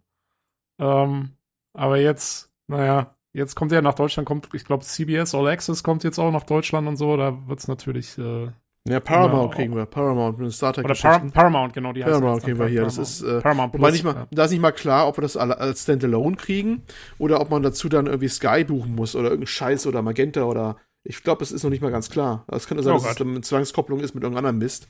Und dann wird noch spannend, spaßig werden. Ich habe nämlich noch nichts anderes, gehört diesbezüglich. Mal sehen, Okay. das wird sich ja noch bis Mitte des Jahres, denke ich mal, klären oder so. Ja. Ja, ich finde Futurama ist, wie gesagt, ich, ich liebe die Serie. Ich finde, das ist das bessere Simpsons, äh, um ein Vielfaches besser.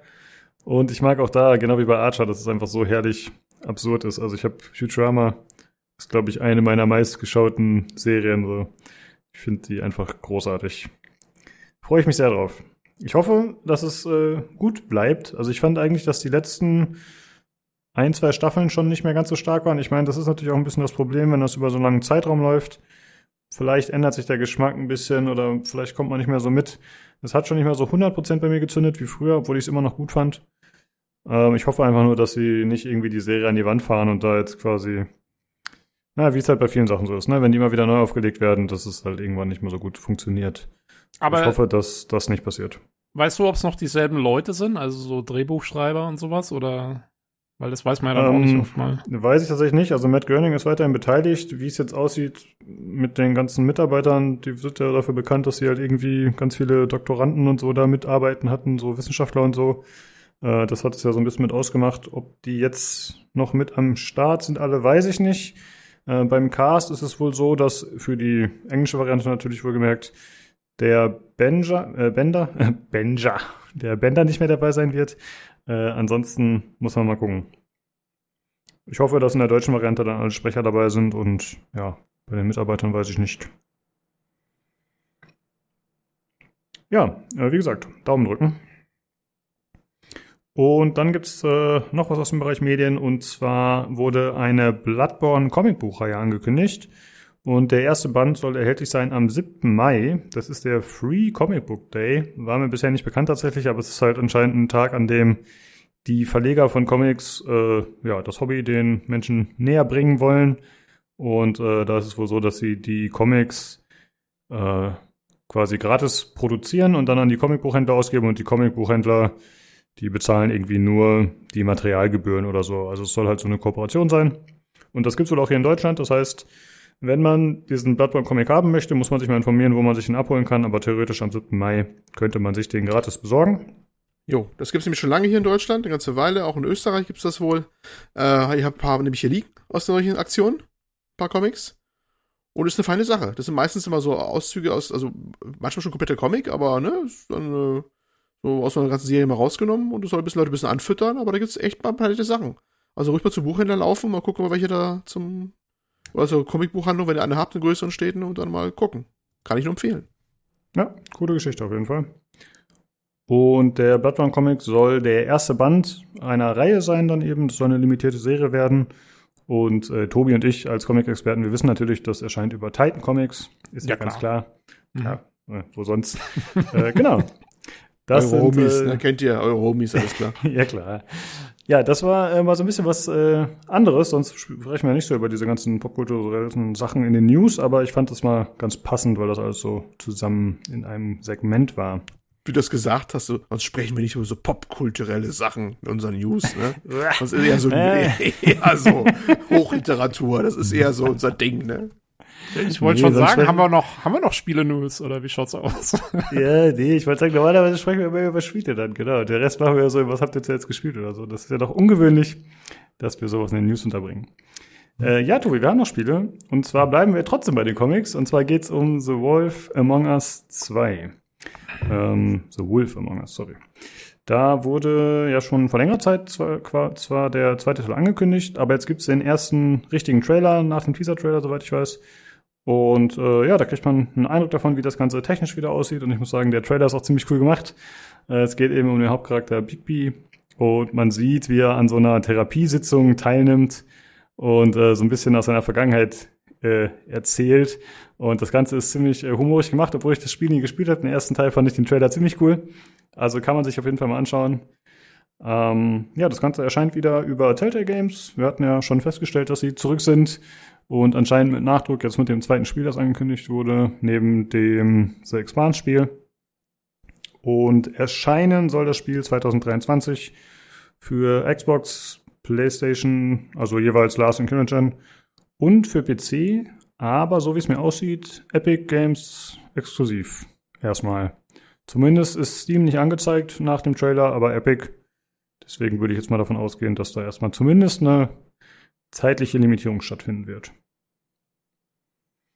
Ich glaube, von uns ist, genau, von uns ist, glaube ich, keiner so der große Telltale-Spieler, ne? Oder will das irgendwer von euch spielen?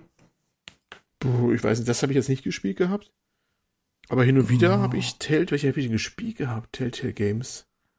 Hatte ich denn, ich glaube, Ich habe das Game of Thrones.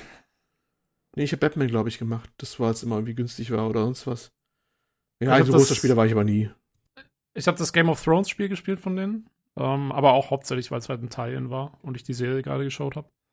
Ähm, The Wolf Among Us habe ich sogar mal angefangen, aber ich bin auch nicht so weit gekommen. Ich weiß auch nicht, also äh, ich, ich brauche dann schon noch irgendwie so einen Bezug zu dem ganzen Zeug, äh, wenn es dann Telltale sein soll. Und wie gesagt, Comics sind ja eh nicht so meins, also es war jetzt nicht so das Ding. Aber ja, das Expanse-Spiel werde ich auf jeden Fall wieder angehen dann. Ich habe äh, The Walking Dead angefangen, aber dann hatte ich irgendwie so einen Game-Breaking-Bug und dann war es irgendwie, weiß ich, das Spiel ist irgendwie so vor meinen Augen auseinandergefallen und dann habe ich es irgendwie aufgehört. Passend zur Zombie-Thematik. Ja. ja, ja, schon. Äh, ein Nachsatz übrigens noch. Äh, es gibt äh, vom äh, Humble Bundle gibt's ab und zu immer mal so, ja, ja so Buchbundles. Also sie haben nicht nur so Spiele, also Software, das ist meistens Müll. Spiele, naja, und bei den Büchern ist es auch mehr so Hit und Miss, aber äh, teilweise haben die da auch so äh, Comic-Bundles, wo ich jetzt meine, äh, ich habe gerade auf meinen OneDrive geguckt, da habe ich so 60 Ordner mit irgendwelchen Sachen drauf.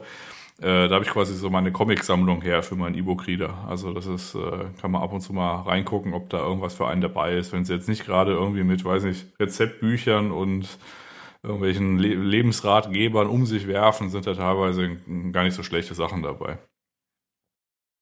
Äh, liest du die dann tatsächlich auch auf deinem E-Book-Reader oder verschimmeln die dann eher so da drauf? Nee, nee, ich lese die jetzt schon. Also ich, mhm. es kommt halt immer drauf an. Also wenn du halt, das ist ja das große Humble Bundle-Problem, wenn du da quasi so ein Ding hast, äh, dann hast du natürlich auch Unmengen an Content erstmal dabei. Und äh, aktuell hänge ich gerade bei der äh, Witchblade-Serie, was einigermaßen unterhaltsam ist zu lesen.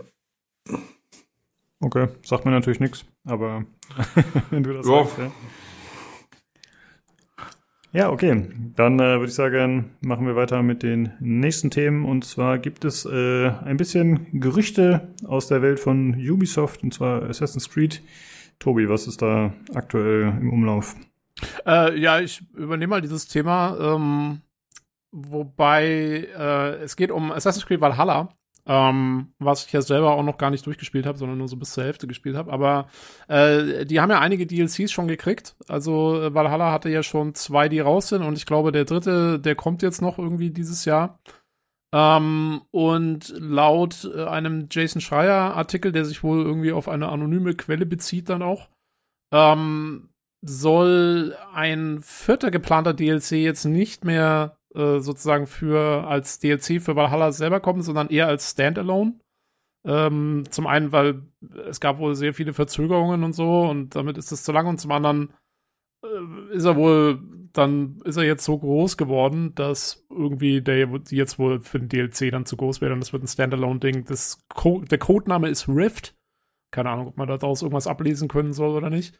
Ähm, der Fokus soll eher aufs Schleichen gelegt werden. Also äh, Valhalla war ja doch ziemlich auf Action getrimmt, muss man schon sagen, mit diesen, diesen äh, Raids da, wo man eigentlich im Prinzip am Schluss keine Wahl hatte, als, als reinzulaufen und alle zusammenzuschlagen. Ähm, und passend dazu soll auch die Hauptfigur, ähm, soll der Charakter Basim aus Valhalla sein, der ja einer von den Assassinen war, die man dort kennenlernt, gleich zu Anfang und die dann auch in der Handlung öfter vorkommen. Und äh, Jan, du meintest schon, du hast es ja durchgespielt und du sagst schon so, ohne zu spoilern, das macht Sinn, dass der vielleicht eventuell irgendwie ein Charakter ist dann äh, fürs nächste Spiel. Ja, ja. Also, jo, ich weiß es ja selber noch nicht. Wie gesagt, hab's noch nicht durchgespielt, aber mal gucken. Und das äh, Ende 22, Anfang 23 angedacht. Also wird das eventuell so ein bisschen das Assassin's Creed für dieses Jahr ähm, könnte sein. Und äh, weil wir wissen ja, dass dieses Assassin's Creed Infinity oder wie es hieß, glaube ich, ne, das ist ja dieses neue Konzept, was sie da mal vorgestellt hatten, in ihrem Presserelease, wo aber auch noch keiner so genau weiß, äh, was das genau sein soll oder wie es genau da aussehen soll. Ähm, und ich kann mir vorstellen, dass das vielleicht dann erst Ende 23 kommt. Und vielleicht machen sie dieses Jahr jetzt nur das Standalone-Ding. Das würde vielleicht Sinn machen, wenn sie für das neue Konzept ein bisschen mehr Zeit brauchen, um das umzusetzen und irgendwie richtig zu machen.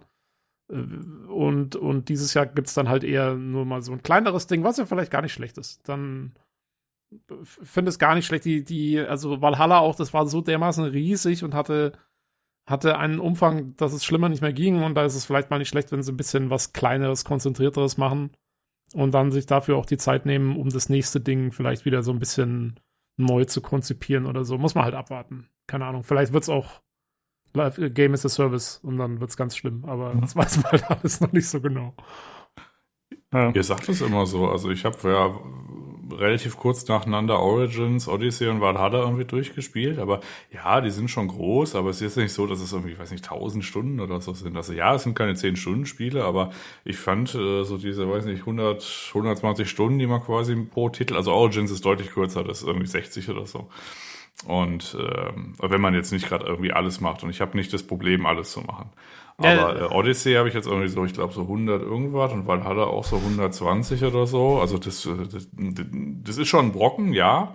Aber ähm, den konnte ich besser verknusen als die äh, 100 angedrohten Stunden von Red Dead Redemption. Also wenn, da muss ich erstmal ein paar Stunden reinspielen wahrscheinlich, um zu gucken, ob ich das irgendwie so locker ja. mich wegspielen kann. Aber du vergisst, der Tobi hat das Problem, dass er alles machen muss. Ja, das ist natürlich dann ich, ich gucke gerade, also ich habe in Origins, ähm, habe ich laut Ubisoft habe ich 124 Stunden verbracht. In Odyssey 269. ähm, und Valhalla bis jetzt, ähm, oh, das zeigt er mir hier gar nicht so ohne weiteres an. Ähm, er sagt nur, ich bin bei 68% Fortschritt. Hat die Skala gesprengt, die Stundenzahl. Mhm. Ja, wahrscheinlich. Warte mal, hier, 148 Stunden.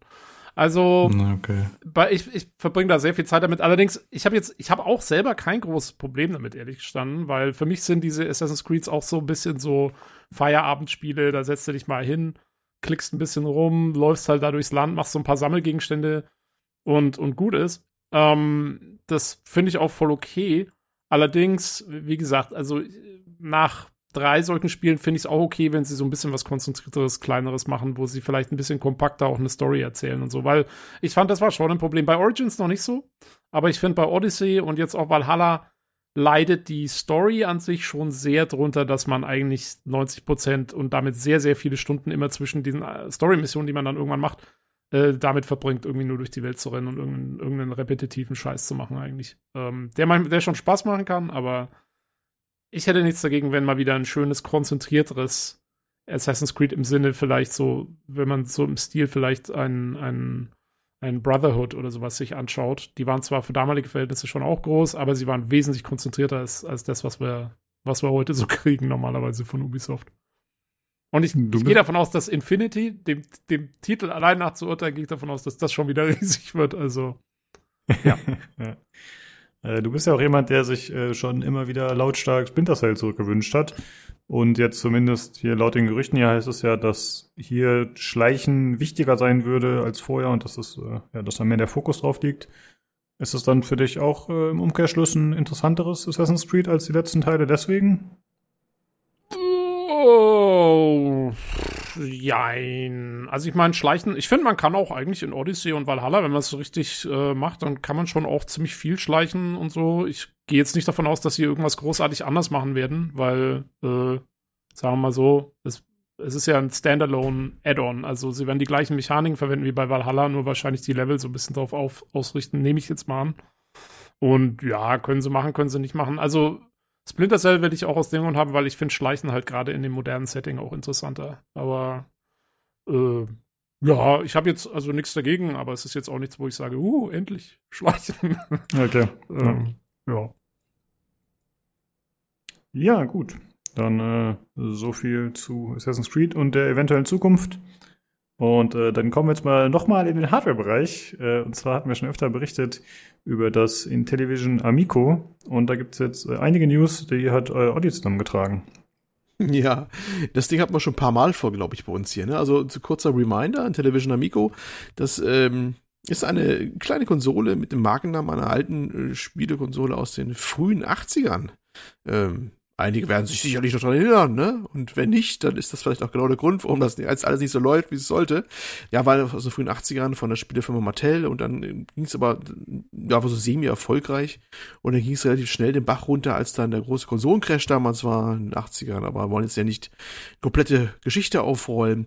Äh, die neue Inkarnation hat mit dem alten eigentlich herzlich wenig zu tun, außer diesen Namen und war so ein Gerät mit einem Fokus auf familientaugliche Spiele vor der Couch im Couch-Koop. Das sollte die Lücke sein, wo das Ding reinstoßen sollte eigentlich. Und sollte es ungefähr 200 Dollar, 200 Euro auch so ungefähr kosten. Ähm, ja, das äh, war schon ein ordentlicher Preis, angesichts der Tatsache, dass das Ding irgendwie eine, eine Hardware hat, die maximal, hat man mal ausgerechnet, äh, 100 Dollar kostet mit der Leistungsfähigkeit eines Smartphones von 2016, eines äh, Durchschnittssmartphones und sollte im Oktober 2020 rauskommen. Ja, ähm, ist nicht geworden. Wir haben jetzt 2022 und die haben ordentlich Geld verbrannt. Und da äh, ist mal wieder fällig, dass eine Finanzierungsrunde kommt. Und das haben sie auch angestoßen. Sie brauchen 5 Millionen Dollar, haben sie gesagt. Und im Zuge dessen ähm, muss man so, so, so, eine Risikoaufklärung machen, wenn man sowas macht, von der Stock Exchange Currency oder wie immer die heißt, die Behörde da oder Aufsichtsbehörde, SEC-Filing und da ist dann immer meist, meistens immer was erklärt, das kennen wir ja bei uns auch, ne, immer diese Risikoaufklärung. Und die ist äh, ungewöhnlich explizit, was äh, wohl als beunruhigend gilt, wenn sich die Mühe machen, das explizit zu erklären, dann äh, sieht die Aufsichtsbehörde wohl deutliche Risiken. Denn ähm, laut den Daten, die da vorliegen, auch mit 10 Millionen Dollar statt 5 Millionen Dollar würde es noch für sieben bis neun Monate Betriebsfortführung reichen. Das heißt, eigentlich sind die durch. Das, da ist äh, wohl nichts mehr zu machen. Ähm, seit 2018, wo sie gegründet worden sind, haben die keine Umsätze generiert. Na gut, wie sollten sie auch? Sie haben ja auch ihr Hauptprodukt nie verkauft. Und äh, gegründet wurde das Ganze von dem Tommy Tallarico. Tallarico war, ist so ein Spielemusiker, der hat, glaube ich, für F Jim mal Musik gemacht und so weiter und ist eigentlich deswegen berühmt berüchtigt, weil er äh, sehr aggressiv auch gerne auf Twitter auftritt und Leute mal gerne runtermacht, die andere Meinung haben als er und eine sehr, sehr bunte Figur. Und natürlich immer das massiv gebackt, dieses Projekt, und hat an die Zukunft dieses ähm, Konstruktes geglaubt. Ja, und äh, wird kongenial unterstützt in Deutschland durch äh, Herrn Hans Ippisch. Und wer Herrn äh, Hans Ippisch, wem das nichts sagt, äh, der ist äh, dann auch wahrscheinlich jung geblieben oder nur eher jung. Der war bei Computec nämlich hier, PC Games Co. mal, äh, ganz großes Tier. Ich glaube, der ist auch nicht mehr mittlerweile und der hat sich dann zu Amico rüber gemacht und hat das äh, mitgegründet, die deutschen Dependance, und wollte das hier mit aufbauen. Ich befürchte, das wird dann auch nichts werden. Ja, weil eigentlich klingt das so, die sind eigentlich durch, ne? da wird nicht mehr viel kommen. Die haben wohl einen, einen Streit auch mit ihren, dem Hersteller der Hardware, das macht natürlich nicht selber, das macht man wie jeder Hersteller heute irgendwo in China. Arc Electronics heißt das wohl, die Laden und geht wohl um nicht bezahlte Hardware und äh, die haben wieder andere Vorwürfe in andere Richtungen, wie der Television AD wieder und naja, alles ganz hässlich. Ja, und in Deutschland sind wir insofern involviert, sogar mit Steuergeldern, denn wir haben hier ähm, diverse Titel dafür produziert bei deutschen Entwicklern. Und die wurden dann auch, ähm, das haben wir glaube ich auch schon mal erwähnt gehabt, durch einen, äh, den Bayerischen Filmförderfonds unter anderem unterstützt. Jawohl. Also wir sind hier ganz vorne mit dabei mit unseren Steuergeldern bei dem Ding. Und wie immer haben unsere Politiker da ein, ein äh, ganz groß äh, da, äh, investiert und äh, aus, also ich zitiere mal wörtlich hier, damals war das die bayerische Digitalministerin, die haben eine, jawohl, Jude Gerlach, äh, CSU ihres Zeichens, ist äh, das Investment darin gewesen, eine äh, für derartige hochwertige und gewaltfreie Computerspiele als klares Bekenntnis zur innovativen Games-Branche im Freistaat. Bayern ist natürlich gemeint, ne? Äh, ja, das hat sich dann wohl gelohnt, die ganze Geschichte. Jo, und jetzt geht's dahin, wie es aussieht. Äh, wundert mich herzlich wenig, denn ehrlich gesagt, ich weiß nicht, 200 Euro ungefähr, roundabout, für ein Gerät und dann vor der Konsole hockt mit, also, ich will die Zielgruppe nicht ein, ein erreichen. Du kriegst, Xbox Series S kostet wie viel? Mal überlegen. Äh, 289. 289 ja, genau. kostet sie. Also, ich glaube, die ist gar nicht mal so viel teurer als, als das Ding. Und ist sogar verfügbar, übrigens auch die Series S, die kleine. Ja, was und, kostet äh, dann, was kostet denn eine Switch? Eine Switch kostet, warte mal. Weil das wäre für mich ja so, also wenn ich das so höre. Äh, Genauso teuer, äh, 295. Ja, wenn, wenn ich höre familienfreundlicher Couch-Koop ähm, ja.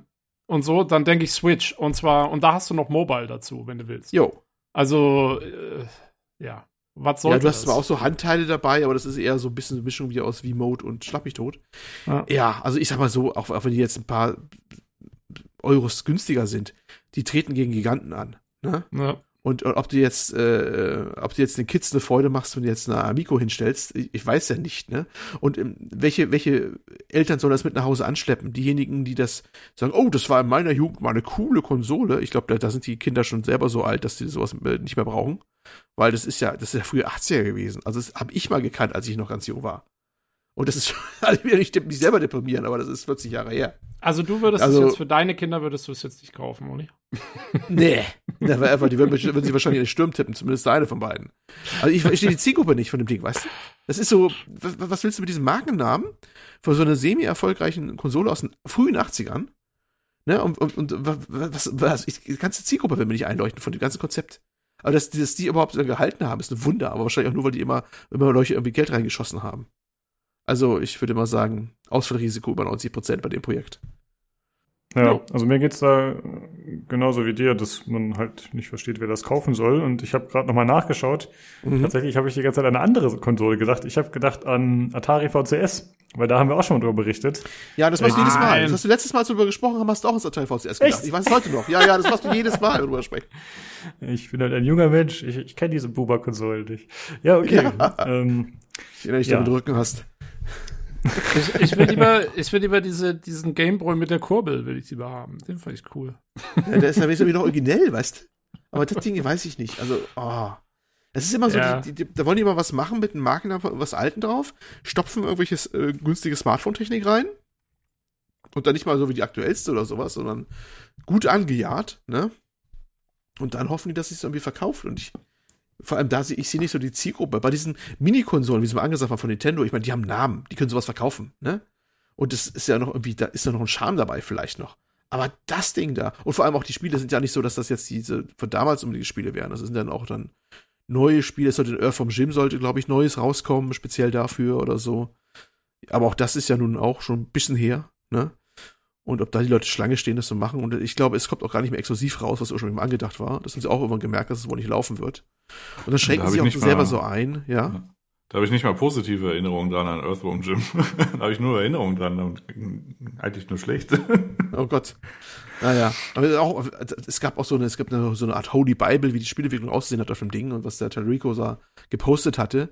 Äh, und die waren schon sehr einschränkend, ne? Also was für eine Altersstufe das sein darf und hast du nicht gesehen. Also Ja, ich würde ja mal vermuten, die Entwickler stehen ja nicht gerade Schlange. also es klingt für mich so, als wäre das so ein bisschen fast wie so ein Scam gewesen. Äh, Gerade wenn du sagst, der Typ, der da irgendwie verantwortlich ist, ist eine ziemlich Persönlichkeit auf Twitter und so. Also ist er wahrscheinlich, ich kann mir vorstellen, ja, der kann das wahrscheinlich gut verkaufen und zwar gerade an vielleicht ältere Politiker oder Investoren, ähm, denen er da diese, diese Vision verkauft vom, vom, vom gewaltfreien Computerspiel, was halt natürlich gerade bei der äh, Killerspiele-Fraktion vielleicht da ganz gut ankommt und die dann da vielleicht dem Kohle für gegeben haben. So in dem Stil stelle ich mir das vor. Also, Ja. weißt du, das war so ein bisschen so ein, so ein Kohleabgreif-Geschichte. Also jetzt kein Scam, aber halt so, das war, glaube ich, so ein bisschen vielleicht so die Intention dahinter, zu sagen, hey, komm, äh, wir haben hier ein paar Leute, die haben viel Kohle gemacht, das sind gute Investoren, aber die kennen sich mit der Materie eigentlich nicht aus. Also verkaufen wir denen das und, und, und ziehen das ein. Er ist mittlerweile auch nicht mehr, nicht mehr CEO, ist zurückgetreten vor fünf Tagen circa. Also er ist auch raus. Er will es weiter mit seiner Vision unterstützen, aber das ist es dann auch gewesen. Also, Also das klingt auch nicht so nach einer guten Zukunft, wenn er auch raus ist aus der Nummer. Also, Das Ja. klingt eher nach einer Exit-Strategie. Ja, es kommt halt zusammen, was zusammenpasst. Ne? Ähm, ich habe übrigens, äh, während du gesagt hast, hier der äh, FFF Bayern, also der Film-Fernsehfonds Bayern, der öfter mal auftaucht. Ich habe gerade mal geguckt, wo mir der das letzte Mal eigentlich so entgegengeflogen ist. Und das war in dem Spiel äh, Chorus. Chorus, ja, genau. Das wurde Ja. nämlich mit 400.000 gefördert von dem FFF Bayern. Das war aber gar nicht schlecht. Nee, Ich wieder machen ja auch schon was nicht, dass, Brauchbares. äh, Aber das war nicht so ihre beste Entscheidung, das eine Ding da. Also das Amigo. Ich wollte ja auch nur ein positives Beispiel äh, anbringen. Das, Aber zur Seite ist nicht springen, das ich gut. Ja, wenn sie wollen, können sie die Bayern. hatten wir nicht mal irgendeine Folge, wo wir darüber berichtet haben, dass äh, die Pong unterstützen wollten, der Markus Söder? War da nicht irgendwas? Wie war da doch mal der Kontext? Ich weiß es nicht mehr. Ich weiß nur noch, dass wir ein Cover hatten dazu. Ja, ja, genau. Aber ich weiß nicht mehr genau, wie der Kontext war. Aber ich sag mal so, Markus Söder findet Pong sehr gut. ja, Wollten der Sie nicht Dr. irgendwie- Markus Söder übrigens. Sorry. Ich finde das übrigens sehr, äh, sehr bezeichnend, wie, wie er, das kann jetzt keiner sehen, im Discord, parallel zu unserer Aufnahme, mir das Video von der, von der Werthers echte Werbung mit, mit, mit dem Opa gezeigt wird und es in meinen Kontext zu mir gestellt wird. Olli erzählt uns was von der Television Amico. Das finde ich gut. Also, aber der, der Opa ist mir ein bisschen zu dynamisch. So dynamisch sehe ich mich nicht wie ihn da. Also, aber okay. Aber guter Versuch, Jan. Guter Versuch. Ja, ich habe es auf anderthalbfacher Geschwindigkeit abgespielt, damit er sich ein bisschen schneller bewegt. Ansonsten ist es ein bisschen abgehackt, ja. Hey, wir sind hier breit aufgestellt und tolerant und akzeptierend. Ja. Wir nehmen erstmal jeden mit. Ja, Alter, egal. Voll divers hier, ne? Ist jetzt so genau. voll divers. Äh, um normalerweise am Ende. Ja, um die Markus Söder-Klammer vielleicht noch kurz zu schließen. Es gibt ein schönes Foto von einer Torte, wo drauf steht, hier Dr. Markus Söder. Und das ist irgendwie von den Mitarbeitern. Da geht es irgendwie darum, dass die Mitarbeiter ihn auch irgendwie mit dem Doktortitel und so weiter. Und dann ist das, müsst ihr euch so eine Torte vorstellen, suche ich dann vielleicht auch noch raus. Und da ist dann so Markus Söder und das Doktor, das ist so passiv-aggressiv so reingequetscht. Also eigentlich war es gar nicht vorgesehen, aber es wurde noch so reingeschrieben. Das ist ganz schön. Sehr gut. Und als erstes rausgeschnitten wahrscheinlich. Ja, gut. Ich denke, damit haben wir die ganzen News doch äh, abgedeckt. Dann kommen wir zum Hauptthema, zu Dying Light 2.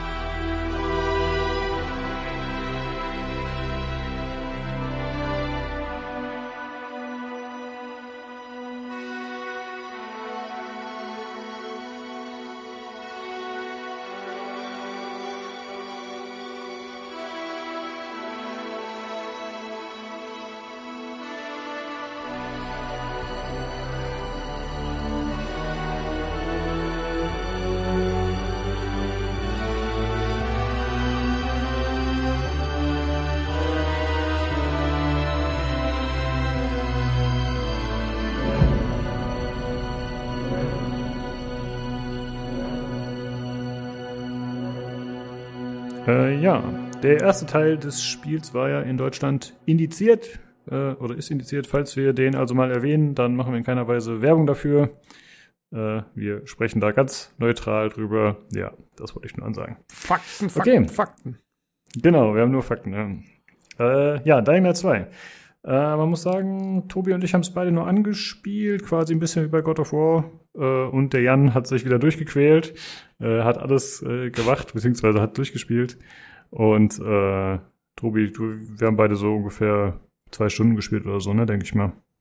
Genau. Äh, God of War habe ich zumindest noch bis zur Hälfte gespielt dann irgendwann. Äh, von Dying Light habe ich jetzt tatsächlich auch nur den Prolog gespielt, so ungefähr. Ja. Und äh, Jan, du hattest gesagt, ja.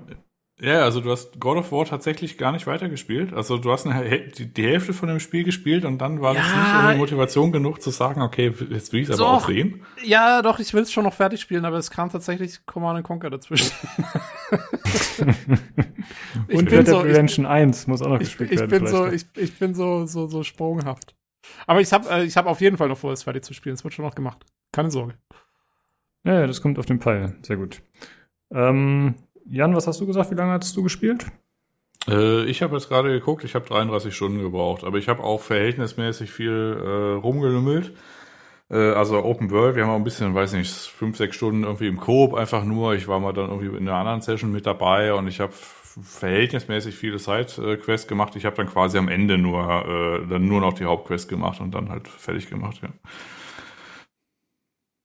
Das ist aber okay. deutlich unter den beschriebenen 500 ja, ich habe auch nicht alles gesehen. Ja. okay. Äh, ja, kommen wir erstmal dazu, was das Ganze für ein Spiel ist, äh, falls ihr es noch nicht kennt. Es ist ein äh, First-Person-Spiel mit Fokus auf Parkour und Nahkampf gegen Zombies beziehungsweise andere Menschen mit verschiedenen Fraktionen, die da in der Stadt äh, vorhanden sind. Äh, Schießen ist theoretisch auch möglich, Fernkampf aber spielt eher eine untergeordnete Rolle ich denke mal wegen Ressourcenknappheit und generell ist es auch so, dass äh, Waffen kaputt gehen können. Ich weiß nicht, ob das auch für Schusswaffen geht, aber im Nahkampf auf jeden Fall. Ne, es gibt tatsächlich eine Story-Erklärung, wieso es eigentlich ausgerechnet keine Schusswaffen gibt. Also das wird dann tatsächlich thematisiert im Spiel in so einer Sidequest versteckt. Ja. Hm. Okay, magst du, das ist ja wahrscheinlich kein großer Spoiler, magst du uns das mal kurz erläutern? Ich weiß ehrlich gesagt nicht mehr detailliert. Ich glaube, die Munition war alle. Oder irgendwo versteckt oder so. okay. Originell. Ja. Ja. In jedem Endszenario. Munition gibt's immer anscheinend reichlich. In jedem Endszenario. Da nicht. Da ist vorbei. Ja, Benzin Ja. gibt's auch reichlich. Der Rest ist knapp. Ja, sehr gut. Äh, ja, und äh, man selbst äh, spielt den äh, Aiden, das ist so ein sogenannter Wanderer, das sind irgendwie die, die sich trauen, außerhalb der Enklaven, die so gebildet wurden, äh, ja, durch die Wildnis zu streifen und irgendwie Briefe zum Beispiel von A nach B zu bringen oder generell irgendwelche Sendungen zu machen, Botendienste, was auch immer. Und äh, der kommt jetzt 15 Jahre nach dem ersten Teil, kommt der in die Stadt Villedor. Äh, ja, in der das dann Ganze, in der das primär spielt. Ich nehme an, nur oder verlässt man die Stadt nochmal irgendwann, Jan? Äh, also im Spiel nicht, nee. Also das Mhm. ist äh, quasi Villedor und das hat dann zwei Hub-Welten oder zwei Areale und die bespielt man dann im Laufe des Spiels. Hm, okay. Also Äh. der Zug fährt nicht weiter bei, wie bei Metro Exodus oder so, falls das die Frage war. Ja, genau. Ich dachte vielleicht, da man ja am Anfang im Tutorial-Gebiet ist, was dann außerhalb der Stadt ist, dachte ich, dass man vielleicht nochmal so in einzelnen Missionen äh, quasi diese Hubwelt verlässt oder, oder die Stadt, aber scheint ja nicht gegeben zu sein. Ähm, ansonsten äh, muss man sagen, dass man das auch spielen kann, ohne den ersten Teil zu kennen. Also ich habe den ersten Teil zwar so ein bisschen in Videos gesehen und so, aber ich bin nicht besonders vertraut damit. Und trotzdem fühlte ich mich direkt gut genug abgeholt, um zu verstehen, was da passiert. Also man braucht jetzt nicht das Vorwissen. Äh, vielleicht noch ganz kurz als Ergänzung. Wir haben alle auf dem PC gespielt. Die Steam-Version kostet 60 Euro laut How Long to Beat. 17 bis 55 Stunden Spielzeit. Je nachdem, ob man nur schnell durchspielt oder alles macht. Ja, wie gesagt, die 500 wurden nicht ganz getroffen, aber okay. äh, wir haben 10%. alle die 10% ist okay. ja, genau. Äh, wir haben alle die deutsche Vers äh, die englische Version gespielt, denke ich mal, ne? Die englische Synchro. Jo. Ja. Äh, ich habe hin und her gewechselt. Also die deutsche ist Ah. Dreck und die englische ist, naja, okay. Und die, wir haben die Uncut-Version, glaube ich, gespielt, ne? Ich Äh, ja, das ist ja die, die quasi verkauft wird, weil äh, die Consoleros, die haben da ein anderes Schicksal, aber alles, was man auf dem PC kaufen kann, ist quasi uncut. Ach so, immer noch. Ah, das ist gut, dass du das weißt, weil da kannst du vielleicht mal kurz erklären, weil ich hatte es eigentlich so verstanden, dass das dann auf einmal nicht mehr möglich gewesen sei und dass man die ganzen, dass sie dann auf einmal doch wieder die DE-Version verkauft hätten. Äh, nee, das Einzige, was nicht mehr möglich ist, das war, was äh, ich gemacht habe, äh, nämlich ich habe mir quasi bei Humble Bundle einen Key geholt, das ist ein Rest of World Key und den konntest du dann äh, nach Release nicht mehr aktivieren in Deutschland und das war die Einschränkung, aber du konntest es auch ganz normal auf Steam oder Epic oder was auch immer kaufen auf dem PC und da hast du die gleiche Version bekommen, ist die gleiche App-ID. Du konntest nur den Rest of World Key äh, nicht mehr aktivieren. Ah, okay.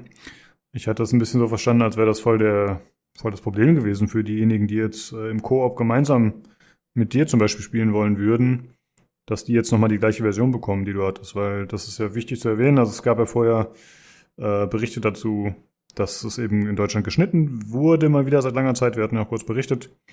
Und äh, ja, die Leute können dann mit den verschiedenen Versionen nicht miteinander im Koop spielen, was natürlich eine ziemlich schlechte Geschichte ist. Aber da hat man das Problem ja am PC gar nicht. Ich habe in einem, in einem Video habe ich zumindest ge gehört, dass ähm, Tech, Techland ist der Entwickler, ne? Ähm, dass die wohl dran arbeiten, dass das in Zukunft irgendwann mal gehen soll. Ist aber noch nichts bestätigt. Also, aber es könnte sein, dass, dass die beiden Versionen irgendwann mal zusammen spielen können. Okay. Hm. Ja, gut. Äh, gut, die Story haben wir eigentlich schon äh, so weit angerissen. Ich muss zugeben, viel mehr weiß ich jetzt natürlich nicht, äh, aber ich denke, die Grundprämisse reicht erstmal so. Ich, ja, beziehungsweise, vielleicht kannst du da kurz aushelfen, Jan. Äh, ich hatte gelesen, man kommt in die Stadt und dann gibt's direkt am Anfang irgendwie eine Entscheidung. Und das beeinflusst dann so ein bisschen, wie sich das in der, in der Stadt aufteilt, so gameplay-technisch. Weißt du da was zu? Oder storytechnisch eher? Ja, ich wüsste jetzt nicht so direkt, wo du darauf ansprichst. Also es passiert lange Zeit nichts in dem Spiel. Was irgendwie Okay. in die Richtung Entscheidung geht. Und ähm, es gibt halt zwei Fraktionen, das bekommt man relativ schnell mit, nämlich einmal die Peacekeeper und einmal die Hippies, wie auch immer die heißen, Survivalist, glaube ich. Und die Peacekeeper, die sind so ein bisschen polizeistaatmäßig unterwegs und die Survivalists sind so, weiß ich, Hippie-Terroristen. Und äh, das sind die zwei Fraktionen und die bekriegen sich halt aus welchen Gründen auch immer. Das ist quasi mein großer Kritikpunkt, dass ich immer so die äh, in sich die Motivation nicht so ganz nachvollziehen kann vielleicht. Und äh, das sind halt die zwei Fraktionen. Und wenn man quasi bestimmte Gebäude so freischaltet, also wie zum Beispiel man macht irgendwie ein Kraftwerk an oder ein Wasserturm, verhindert man eine Sprengung oder befreit den oder was auch immer, äh, dann kann man das quasi sich entscheiden, das also der einen oder der anderen Fraktion zu geben. Aber das sind im Wesentlichen die Entscheidungen. Plus halt noch so ein paar andere Sachen. Also das bekommt man aber auch mit, wenn man so eine Entscheidung hat. Also du hast dann irgendwie so, ich sag mal, so ein zeitdringliches Moment. Du hast dann quasi gerade jemanden da, der wurde irgendwie angeschossen. Dann hattest du quasi, da kommt so eine Entscheidung und dann geht so ein Timer runter, den man dankbarerweise auch durch Escape dann einfach pausieren kann und um sich weitere Gedanken zu machen. Und äh, dann kann man dann überlegen, okay, helfe ich dem jetzt oder mm, kümmere ich mich um was anderes? Und das ist eigentlich so die Grundnatur dieser Entscheidungen Mhm. im Spiel. Okay. Hat es Auswirkungen irgendwie? Also wird eine Fraktion dann stärker und die andere schwächer oder sowas? Oder ist es. Äh, Äh, ja, das hat erstmal Auswirkungen in, äh, auf das Stadtbild. Also wenn du zum Beispiel diese Hippies unterstützt, äh, dann äh, schaltest du Sachen äh, frei, die, äh, ich sag mal, in die in die Mobilitätsrichtung gehen, tendenziell. Also das, da kommen dann Ziplines irgendwie hinzu. Also das heißt, das Stadtbild verändert sich insofern, dass quasi, wenn du die Hippies unterstützt, dann kriegst du halt so Sprungpads und Ziplines und alles Mögliche.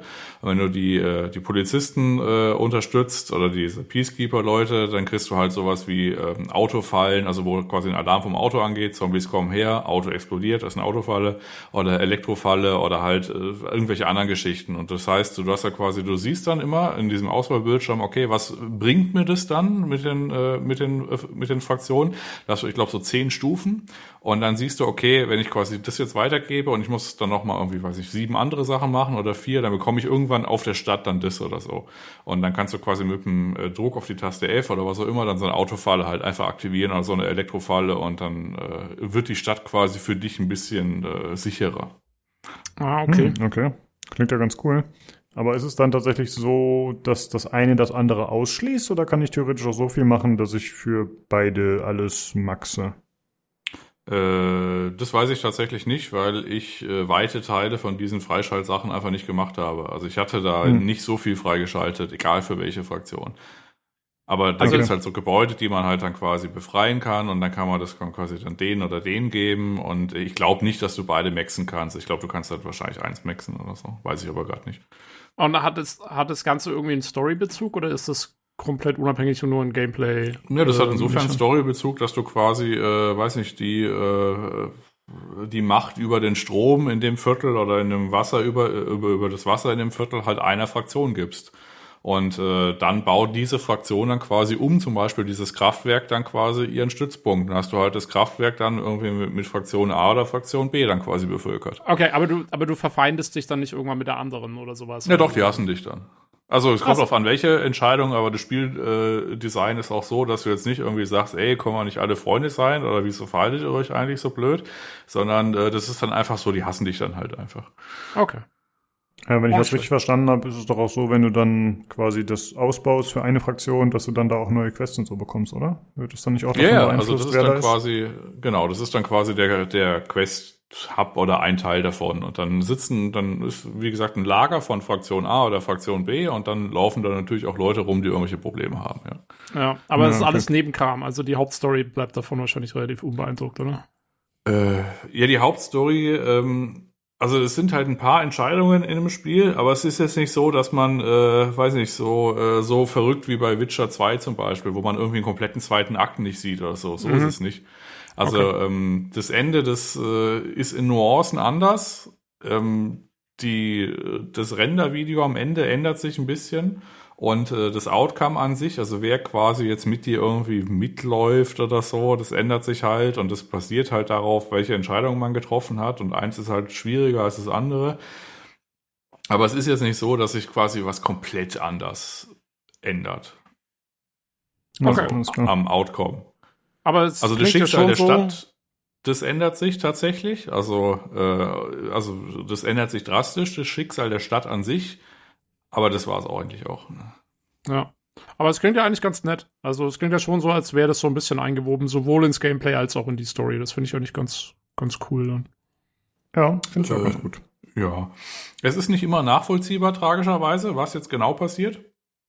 Also irgendwie so gefühlt hat auch jeder irgendwie drei äh, Agenten am Laufen. Und äh, weiß ich nicht, du kommst in die Stadt und dann bist du so gutgläubig und dann wirst du erstmal beschissen und dann gehst du zum nächsten, wirst du auch beschissen. Also im Grunde wirst du die ganze Zeit beschissen.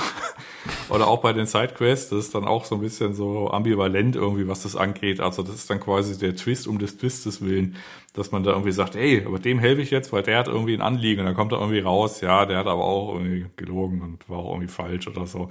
Das war, also es kommt ein bisschen arg häufig vor, dass jeder da sein eigenes Süppchen kocht, aber Ja, es muss ja, ist es, Spiel halt. Es muss ja gritty, gritty Endzeit sein. Also da muss schon Ja. jeder ein Arschloch sein, sonst kommt es ja nicht so rüber. Ja, ja, also mein Ende war dann auch irgendwie so, dass ich gesagt habe, also ihr habt's auch nicht besser verdient, ihr Wichser. Ja, es gibt ja auch äh, den Untertitel des Spiels Stay Human, was ja wahrscheinlich dann auch da dementsprechend so ein bisschen wiedergegeben werden soll, ne? Dass man, äh, Oh, ja, eben, dass die Interaktion zwischen den Menschen da auch eine Rolle spielt. Ähm, Ja.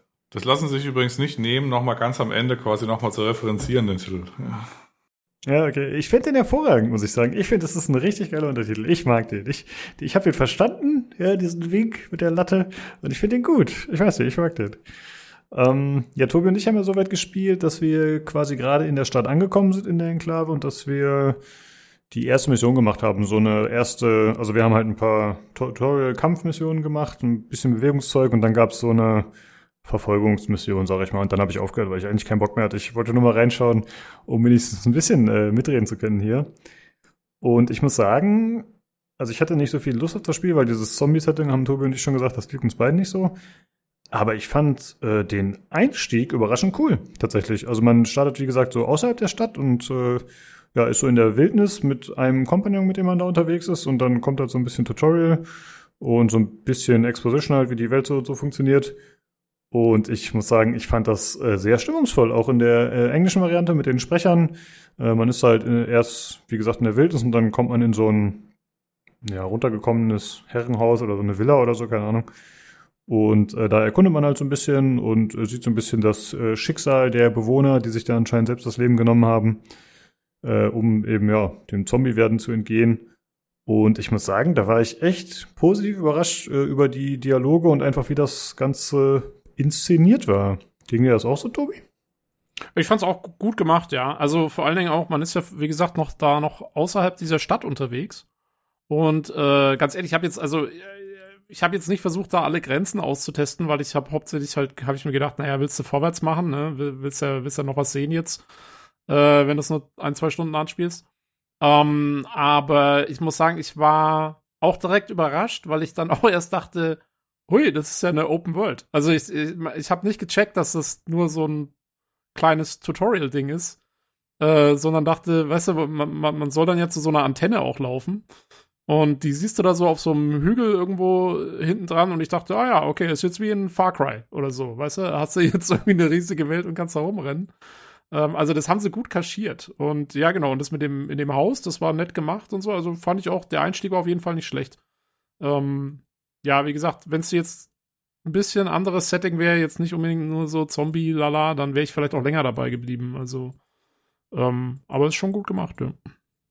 Äh, ja, ist interessant, dass du das sagst, ähm, dass du am Anfang da jetzt nicht so groß Grenzen festgestellt hast oder dass du es halt auch nicht überprüft hast. Denn ich habe das schon gemacht und das, muss ich sagen, hat mir direkt so ein bisschen so einen Dämpfer verpasst, was da Oh, so okay. die Freiheit angeht. Ja, also mir ging es nämlich auch so, dass ich, wie du da rauskam und dann, dann sieht man auf einmal das freie Gebiet und wo man überall theoretisch hin kann. Und dann kommst du aber ganz schnell an solche Stellen, wenn du mal zu weit weggehst vom Wegesrand, äh, dann kommt dieses typische äh, You're leaving the mission area Ach, und mhm. dann hast du einen 5-Sekunden-Timer, der dir fett eingeblendet wird. Und wenn du es dann auch nicht schaffst, in der Zeit zurückzugehen, dahin, wo du hin sollst laut Spiel, dann stirbst du. Und das resultiert dann darin, dass du neu laden musst und dass du je nach Stelle, wo du gerade gestorben bist, dass du halt wieder einen Abschnitt wieder spielen musst. Und das finde ich richtig dumm gemacht. Also nicht nur, dass man diesen dummen Timer eingeblendet kriegt, sondern dass man halt sterben kann deswegen. Und das ist dann einfach wieder zurück, ein Zurücksetzungspunkt. Also das war wirklich leider nicht gut gemacht. Das ist ein bisschen Ja. schade. Das klingt übel. Also, äh, das Problem hatte ich jetzt nicht, weil ich, wie gesagt, nie in die Situation gekommen bin, weil mich das Spiel da gut hinbuxiert hat, mich wohl dahin zu bringen, wo ich hin sollte. Aber, äh, ja, nee, das klingt beschissen. Das stimmt.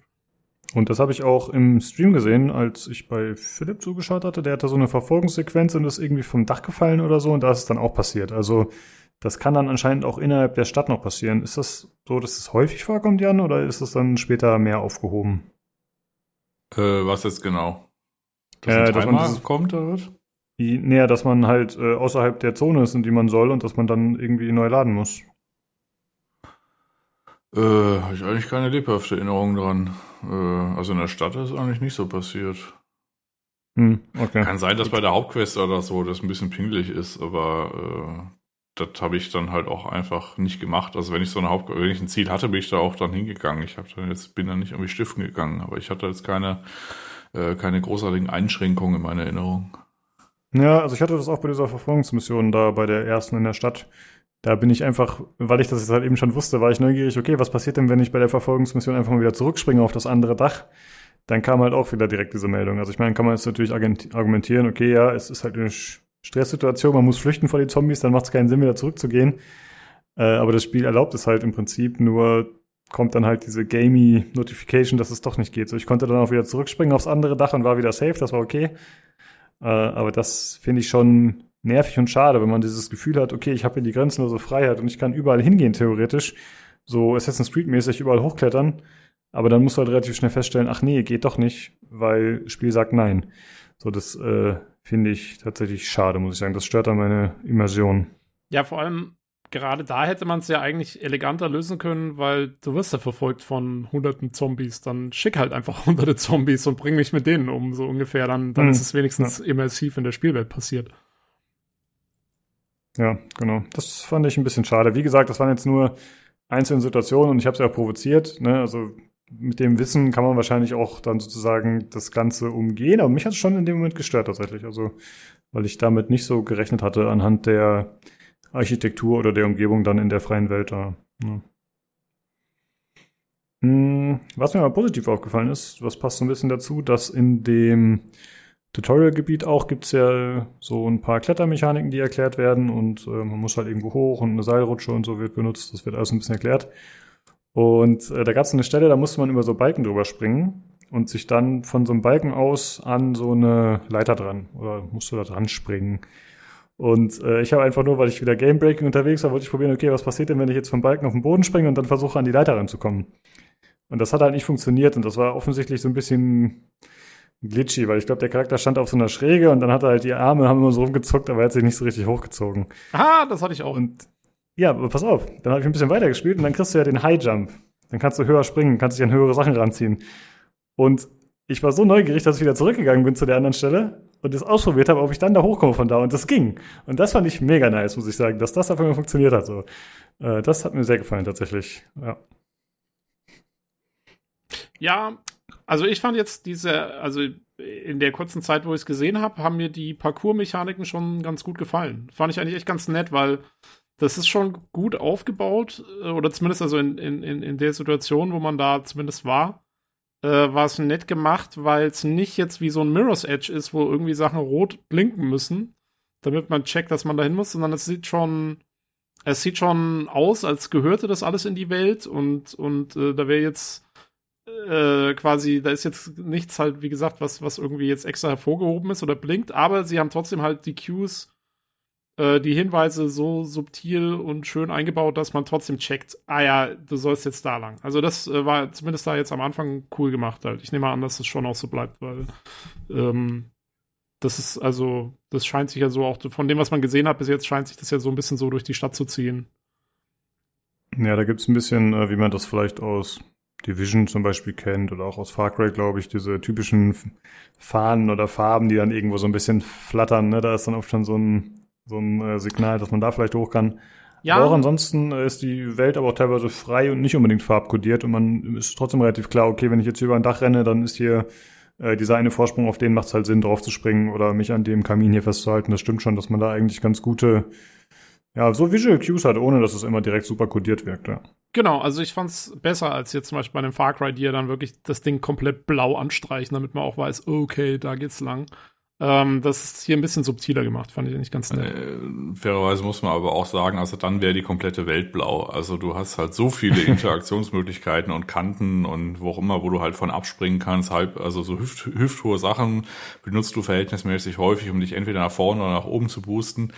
Äh, du rutscht un, äh, unter Sachen drunter, machst dann wieder einen Sprung, hängst dich an so einer Kante ran. Also ähm, das Spiel reduziert diese berühmte gelbe Folie, die halt irgendwo runterhängt oder so, tatsächlich auf so Sachen wie im weiteren Storyverlauf, wo man halt dann quasi das tatsächlich vielleicht nicht so ganz sofort sieht, dass man halt da irgendwie durch die Decke oder so muss. Da hängt halt dann dieses gelbe Ding, also diese Farbkodierung.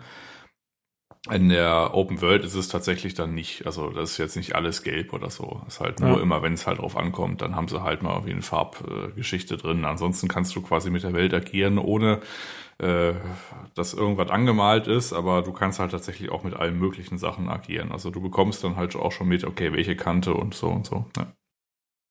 ja. Also man hat ja relativ umfangreiche Bewegungsmöglichkeiten, aber ich glaube, die schaltet man erst nach und nach frei. Also mir hat zum Beispiel am Anfang hat mir dieser Slide gefehlt. Äh, Kenne ich eigentlich aus jedem modernen Spiel, dass wenn man rennt und sich dann duckt, dass man halt so einen Slide macht. Und ich wollte da äh, direkt in der Wildnis unter so einem Baumstamm durch. Das ging halt noch nicht. Und ich habe auch gehört, dass man halt nach und nach mehr Sachen freischaltet. Und man hat ja auch während der Bewegungspassagen, vor allem während des Kletterns, hat man eine Ausdauerleiste, die am Anfang auch nicht besonders lange hält. Und ich ja. glaube. Was? Ja, ich bin irgendwie schon doch mal irgendwie von der Leiter gefallen. Ich glaube zwar, das war von der ich Story auch. so gedacht, dass ich da runterfalle, irgendwie. Da war mal dann, das hat auch einer kommentiert dann irgendwie. Aber da muss schon gucken, ja. Ja, ja, das war, weil man schwach war, weil man da jetzt diesen neuen Virus hatte oder was weiß ich, ne? Deswegen hat er die Leiter runtergekickt, das war bei mir auch, ja. ja aber ich kann es schon auch sehen, dass es mal so passieren könnte, weil die geht schon schnell leer am Anfang, diese Ausdauerleiste. Genau. Und man schaltet halt mit der Zeit, mh, hm, soweit ich das weiß, mehr Bewegungsfähigkeiten frei und generell wahrscheinlich auch so Upgrades wie Ausdauer und so äh, oder Management davon. Äh, Jan, wie findest du, ist das gelöst mit den Skills? Ist das eine gute Progression? Hat sich das für dich gut angefühlt oder hat einen das eher gehindert, dass man am Anfang so eingeschränkt ist? Hm, ich fand das eigentlich gut, weil ähm, du hast zwei Skillbäume, einmal den Kampfbaum und einmal den Bewegungsbaum sozusagen. Und du hast dann quasi, wenn du halt irgendwelche Sachen irgendwie, weiß ich, du hast auf dem, auf dem äh, Wolkenkratzer oder auf dem Hochhaus, hast dann irgendwie gesehen, da ist so ein, so ein Fallschirm, hängt so an der Ecke und dann weißt du halt, okay, da ist wahrscheinlich eine Kiste, wo ich hin kann. Wenn man die Kiste lootet, bekommt man dann quasi äh, Parcourspunkte. Und die Parcourspunkte gehen dann quasi in deinen Bewegungsbaum. Und äh, je nachdem, was man halt macht, also wenn man kämpft, kriegt, kriegt man Kampfpunkte, wenn man Parcours macht, kriegt man Parcourspunkte. Und äh, dann schaltet man da Sachen frei. Und ich fand das eigentlich ganz belohnt, weil das hat so ein bisschen, ich weiß nicht, ob irgendjemand mal zum Beispiel Ori äh, gespielt hat, die beiden Spiele. Ähm, am Anfang ist es auch eher so, ich, ich, also sehr limitiert, was die Bewegung angeht. Aber gerade zum Beispiel bei Ori und The Will of the Wisp, Wisps, ähm, da fliegt man ja tatsächlich am Ende durchs Level. Und ungefähr so ist es in Dying Light auch. Also am Anfang ist es natürlich so, ja, okay, du hast jetzt irgendwie diesen einen Skill nicht, um dich dann quasi auf einer halb hohen Hüfte irgendwie nach vorne zu, also halb so einer hüfthohen äh, äh Hindernisse, dich nach vorne zu katapultieren. Ähm, aber das äh, schaltest du halt dann frei. Und wenn du es freigeschaltet hast, äh, dann ist es auch so, dass man das dann auch erstmal benutzt, weil und dann halt auch lernt. Und dann geht es irgendwann in Fleisch und Blut über. Also, schon, also ich fand es tatsächlich gut, dass es nach und nach freigeschaltet wird, dass man quasi an die Fertigkeiten rangeführt wird, dass man die auch benutzt, die dann neu sind. Und dass die dann tatsächlich auch einen signifikanten Unterschied machen zu dem, wie man die ersten Stunden durch, sich durch die Welt bewegt. Aber weil, weil man halt einfach wesentlich fitter ist und mehr Fertigkeiten hat. Also ich fand es durchaus gut. Mhm. Hat das dann auch darin resultiert, dass du tatsächlich dann Orte besuchen konntest, wo du vorher partout nicht hin konntest? Oder ist es einfach nur eine Vereinfachung der Fortbewegung dahin? Äh, das ist meistens nur eine Vereinfachung oder halt eine Verschnelle oder halt eine Beschleunigung. Äh, dass du halt, also zum Beispiel, wenn du äh, den Hochsprung hast, dann hast du so eine hüfthohe Mauer und dann kannst du halt dann quasi, musst du jetzt nicht irgendwie, weiß nicht, wie der äh, letzte Affe irgendwie so äh, langsam hochklettern, oder irgendwie einen anderen Weg suchen. Du kannst einfach einen Hochsprung machen, bist halt sofort da oben und kannst halt direkt weiterrennen. Und vorher musstest du halt dann quasi erst innehalten und gucken, wie es, ob es einen Umweg geht oder so. Und das ist dann halt tatsächlich nicht mehr. Und das macht eigentlich den Spaß daran aus. Mhm. Okay.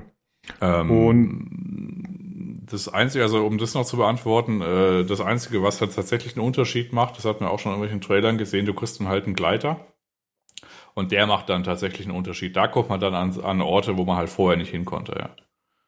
Ja, okay. Ähm, du hast schon gerade erwähnt, dass es ja auch einen Skillbaum für die Kämpfe gibt. Äh, da haben Tobi und ich jetzt jeweils nur so ein bisschen tutorialmäßig rumgekämpft, äh, denke ich mal. Da wurden so ein, zwei Sachen erklärt, wie man bestimmte Moves macht. Ähm, wie verhält sich damit? Also ist es äh, zum einen ist es auch so gut gelöst und zum anderen war Kämpfen dir so wichtig wie Fortbewegung oder wie hast du das so gespielt, sag ich mal?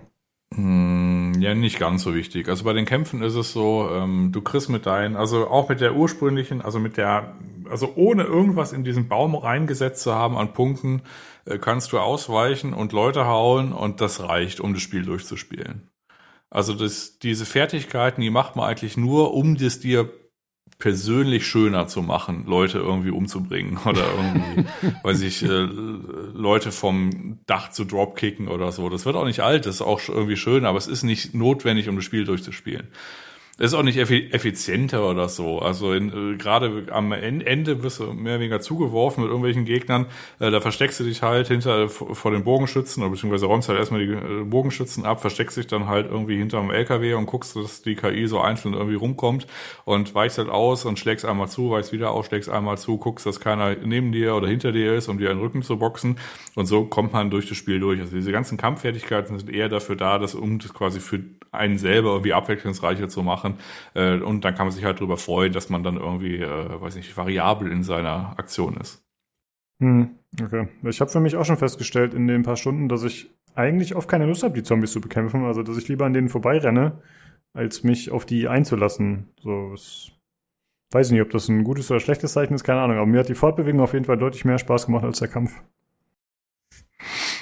Ja, da kommst du dann quasi in die, also dieses Spiel hat so ein bisschen Open, also das hat so ein bisschen so eine Open World und Progressionskrankheit. Also ähm, es gibt unterschiedliche Crafting-Gegenstände und die sind gut. Und äh, im Grunde kann man auch, also die ganze Zeit kann man irgendwie Mülleimer looten oder so und äh, dann kriegt man halt irgendwie Lumpen oder was auch immer und dann kann man halt irgendwie Molotow-Cocktail bauen oder halt irgendeinen anderen Kram. Du kannst den Scheiß aber auch einfach bei einem Händler kaufen für irgendwie 3,50 Euro. Also kann man auch da einfach das machen. Das Problem an der ganzen Geschichte ist, du brauchst Blueprints dafür. Blueprints kann man updaten, also upgraden. Und dann machen die mehr Schaden. Und das muss man auch machen, weil sonst- ansonsten macht der Molotow-Cocktail quasi keinen Schaden mehr am Endboss, sondern du musst den quasi irgendwie so, ich sag mal, voll upgraden halt. Ne? Dann brennt der irgendwie heißer oder so, ich weiß es nicht. Und um das, ab, um, um das abzugraden, also zum Beispiel, du musst auch deinen Gleiter upgraden, deinen dein Grappling Hook später und wie gesagt, diese ganzen Molotov-Sachen oder halt irgendwie 80.000 andere äh, Blueprints. Und um das abzugraden, braucht man dann quasi, ich sag mal, Zombie-Ohren. Und äh, da muss man quasi äh, zum örtlichen Händler gehen und dann quasi so seine Ohren auf den Tisch werfen und dann sagen, guck mal hier, ich habe den umgebracht, äh, diese Zombies und äh, dann kann man erst ein Blueprint upgraden. Also das heißt, so ganz ohne, äh, ohne Zombies äh, killen wird's nicht ablaufen. Also wird zumindest, also das Spiel sieht es nicht vor, sag's mal so. Hm. Ja, ich habe gehört, es gibt auch irgendwie Levelbegrenzung, also im Sinne von, es gibt äh, hochlevelige Gegner, wie man es vielleicht auch aus Assassin's, Assassin's Creed zum Beispiel kennt. Heißt das, man muss grinden, um Gegner besiegen zu können? Oder levelt man, muss man jetzt nicht Kampf zum Beispiel zwangsläufig leveln, um im Gesamtlevel aufzusteigen und da gegen Gegner kämpfen zu können? Äh, nee, also du steigst durch die Hauptquest äh, quasi auf, äh, weil bei der Hauptquest äh, findest du äh, deine Leveltruhen. Die Leveltruhen, das sind die sogenannten GRE-Container und dann kriegst du quasi Hemmstoff und dann kannst du zwischen drei Sachen äh, äh, auswählen, die du skillen kannst. Nämlich einmal Stamina und einmal Stärke, das sind die beiden wichtigen. Und dann kann man quasi gesondert noch die Zeit skillen, die man in der Dunkelheit überlebt, ohne jetzt irgendwie nochmal so einen Inhalator zu benutzen. Der ist aber am Anfang schon mit sechs Minuten so ausreichend, dass man im Grunde diesen äh, diese Skill-Ansatz komplett ignorieren kann und im Grunde bleibt dann nur noch Stärke und Stamina übrig. Ah, okay. Und äh, was war die Frage? Achso, hier. Äh, ob die, die Level der Gegner, wie man halt äh, so. ja, auflevelt, Äh, aber dann nee, ist ja eigentlich geklärt. Genau, also nicht so wirklich. Also das, also du, also am Ende vom Spiel bist du irgendwie Level 5 oder so. Oder wenn du viel machst, irgendwie Level 6. Also da, da, da passiert nicht sonderlich viel so an Level Progress. Ähm, wenn quasi jemand irgendwie in dem Level dann äh, zu dir kommt und hat halt ganz viel von diesen äh, Kisten gelootet, dann kann der dir halt irgendwie so eine Axt hinwerfen, irgendwie mit 200 Schaden oder so und deine macht gerade 40 und dann one-hittest du halt einfach Endbosse. Und ähm, das ist zum Beispiel der Koop-Aspekt in der ganzen Geschichte. Äh, das ist aber kein schwieriges Spiel. Also das heißt, wenn du die Hauptstory machst und du machst vielleicht ab und zu mal irgendwie so eine äh, so eine Nachtaktivität mit diesen komischen GAE-Kisten, wo du halt quasi deinen Charakter levelst, dann kommst du da eigentlich ganz gut durch, weil sobald dein Charakter irgendwie auf Level 4 ist, droppen dir auch Sachen mit Level 4. Na, ah, okay. Ähm, du hattest gerade schon die Geschichte mit diesem Timer und dem Hemmstoff äh, angesprochen. Kannst du die Mechanik gerade mal erklären für uns und die Zuhörer? Das quasi, wenn Nacht war, dann war äh, äh, dann war duster, also richtig duster, du hast nichts gesehen und du warst im Grunde auch sofort tot. Das ist jetzt, die Nacht ist weniger bedrohlich in Dying Light 2. Ähm, das ist aber so, das heißt, äh, du hast ja quasi so einen Inhalator und äh, da findest du auch unfassbar viele von. Also die brauchst du nie und nimmer. Ich habe das Spiel beendet mit irgendwie 35 von den Dingern oder so. Und da geht aber ein Timer runter. Also das heißt, du musst quasi ab und zu mal wieder in die Lichtinsel, also diese UV-Lichtinsel, um dann diesen Timer wieder aufzufrischen. Wenn du quasi durch die Dunkelheit äh, wanderst, dann geht der Timer halt runter und der Timer startet irgendwie, ich glaube, mit fünf Minuten oder so. Und der, ich hatte dann später irgendwie auf zwölf oder sowas. Und ähm, wenn der quasi zu Ende ist, dann äh, verwandelst du dich halt. Also dann, äh, dann ist quasi das Spiel vorbei. Aber äh, um diesen Timer musst du quasi in der Dunkelheit äh, mehr oder weniger dich umschiffen, halt mit Medikation. Du kriegst ab und zu so Pilze, die kannst du auch so vor deiner Nase verreiben, dann geht der Timer auch ein bisschen zurück. Aber wie gesagt, diese Inhalatoren, die sind so zahlreich und der Timer ist so auskömmlich, dass man das, das ist eigentlich kein Problem. Das ist auch nicht mal spannend oder so. Das ist einfach nur, es piept dann und dann, oh, du hast noch zwei Minuten Zeit, sonst stirbst du. Ja gut, ich nehme halt einen Inhalator. Das ist jetzt nicht so das krasse Gameplay-Ding. Äh, ist das storytechnisch in der Welt so verankert, dass das Problem alle haben oder ist unser Charakter da irgendwie jetzt ein Sonderling in der Beziehung? Äh, nee, nee, das äh, Problem haben diverse. Also du bist halt infiziert und äh, du musst halt dagegen ankämpfen. Und halt dagegen ankämpfen ist halt mit UV-Licht oder halt äh, in der Dunkelheit dann mit irgendwelchen Inhalatoren. Na, Oder UV-Pilzen. okay. Der gute alte UV-Pilz. Ja, wer kennt ihn nicht? Ja, okay. Ähm, ja, ist jetzt die Frage, ob wir äh, Gameplay-technisch noch irgendwas groß erwähnen müssen. Ich weiß nicht, wie es mit Kämpfen aussieht, was es da so für Gegner gibt, wie viel Variation. Bosskämpfe hast du gerade schon kurz angesprochen. Gibt es da noch irgendwas, was wir äh. erwähnen sollten? Nee, Variation hält sich ehrlich gesagt in Grenzen. Also das Highlight ist tatsächlich die Fortbewegung in dieser offenen Welt. Äh, die Kämpfe sind zweckmäßig, macht, machen auch irgendwie Spaß, aber ist jetzt nicht so, dass es da irgendwie sagt, oh, da freue ich mich jetzt aber auf das äh, Banditenlager, was ich ausräuchern kann, sondern das macht mal irgendwie mit, das ist auch gängig, aber da brauchst du jetzt irgendwie großartig nicht irgendwie 80 Skills dafür, da reicht auch einfach ausweichen und zuhauen. Okay. Ach so, eine Sache wäre noch erwähnenswert, äh, die schon beim ersten Teil öfter auf Kritik gestoßen ist und ich feiere das auch nicht so, dass Nahkampfwaffen kaputt gehen in der Zeit. Ne? Also es, sie sind nicht äh, unzerstörbar, sie haben nicht unendlich Haltbarkeit, sondern man ist irgendwann gezwungen zu wechseln und da gibt es da Ausnahmen. Äh, nö, gibt's nicht, aber gerade die, also die haben unterschiedliche Wertigkeitsstufen. Also es gibt halt quasi das typische Weiß, Grün, Blau, Lila, äh, Orange. Und spätestens ab Lila ist es, also ist die Haltbarkeit so hoch, dann, also da kann man irgendwie, ich will nicht sagen stundenlang mitspielen, aber ist auch nicht weit davon entfernt. Also bis die, also das Typische ist so, du nimmst so eine lila Waffe, also eine, weiß ich, Klingenwaffe oder so. Und dann äh, haust du da erstmal die ein bisschen runter. Und wenn die irgendwie auf zwei Drittel Haltbarkeit ist, äh, dann machst du da einen Mod drauf und dieser Mod repariert die Waffe wieder. Also das heißt, du hast irgendwie einen Feuermod oder so. Und dann machst du weiter, bis die halt wieder ein bisschen runter ist. Und dann machst du den nächsten Mod drauf und dann ist die halt wieder re repariert. Und irgendwann ist die tatsächlich kaputt, aber das dauert dann so lange, dass man bis dahin auch eine höherstufige andere Waffe gefunden hat. Also das ist eigentlich nicht, nicht das Problem. Es ist nicht so wie bei Zelda oder so, wo man irgendwie dreimal draufhaut und dann ist kaputt oder so. Also gerade diese lila und diese orange, die halten tatsächlich sehr lange. Das ist nicht ein, das ist eigentlich kein Problem. Okay, aber reparieren gut. kann man sie nicht. Also, dass man irgendwo hingeht und sagt. Ja, das ist ja, ja das Reparieren. Also Modden ist Reparieren und dann kannst du quasi ja. unten noch einen anderen Slot äh, machen und dann repariert das Ding, aber du kannst jetzt quasi nicht deine eigene Waffe dann irgendwie bis in alle Endlichkeit reparieren, dann ist halt einfach eine andere. Aber ist jetzt auch nicht so ein Unterschied oder auch so schwierig oder krass oder also passt schon. Ja, gut. Äh, ach so, eine Sache wollte ich noch fragen wegen dem Looten. Du hast ja schon gesagt, dass man irgendwie auf den Dächern da Kisten looten kann. Ich habe schon gesehen, Vogelhäuser, was weiß ich, äh, Bienenstöcke und so ein Zeugs. Äh, respawnen die Sachen irgendwann oder ist einmal gelootet dann für immer weg? Nee, die respawnen im Wesentlichen, wenn du aufs nächste Dach bist. Also, also, Okay. also auch so Kisten, auch so diese Levelkisten, die ich vorhin angesprochen habe, wenn man da irgendwie nach einer, am nächsten Tag nochmal hingeht, dann ist da halt nicht mehr so das Levelzeug drin, aber der Rest ist da immer noch drin.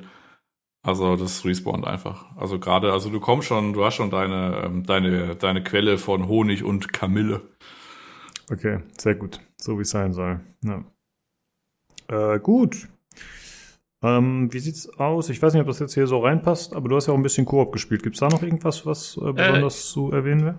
Ganz kurz, bevor wir dazu kommen, äh, weil wir gerade noch bei Respawns sind, wie ist denn das mit Gegnern? Also ich gehe davon aus, dass die Zombies wahrscheinlich sowieso respawnen, aber wie ist es mit, kannst du irgendwie äh, irgendwas sichern in der Stadt äh, von menschlichen Gegnern oder so? Oder ist, respawnen die auch einfach alle? Ja, du kannst halt äh, so gewisse Gebäude quasi befreien und dann ist da halt eine Siedlung und das ist quasi das, wo es äh, gesichert ist. Ah ja, okay. Aber es ist jetzt, also du hast jetzt keinen, keinen, weiß nicht, keine Spawnhöhle oder so oder kein Nest wie bei Days Gone, wo halt irgendwie die Leute reinkommen. Die sind halt einfach da. Also Ja. dann haust du die halt tot und dann gehst du irgendwo anders hin und dann sind die wahrscheinlich wieder da. Aber, aber also da ist ein ständiger Respawn da. Ist jetzt nicht so, dass man irgendwas befrieden kann. Ja, okay, genau, das wollte ich wissen. Äh, ja, Jan, du hast es ja auch ein bisschen im Koop gespielt. Äh, du hast gesagt, ein paar Stündchen. Wie war da so deine Erfahrung? Wie hat's dir gefallen? Ähm, ja, war okay.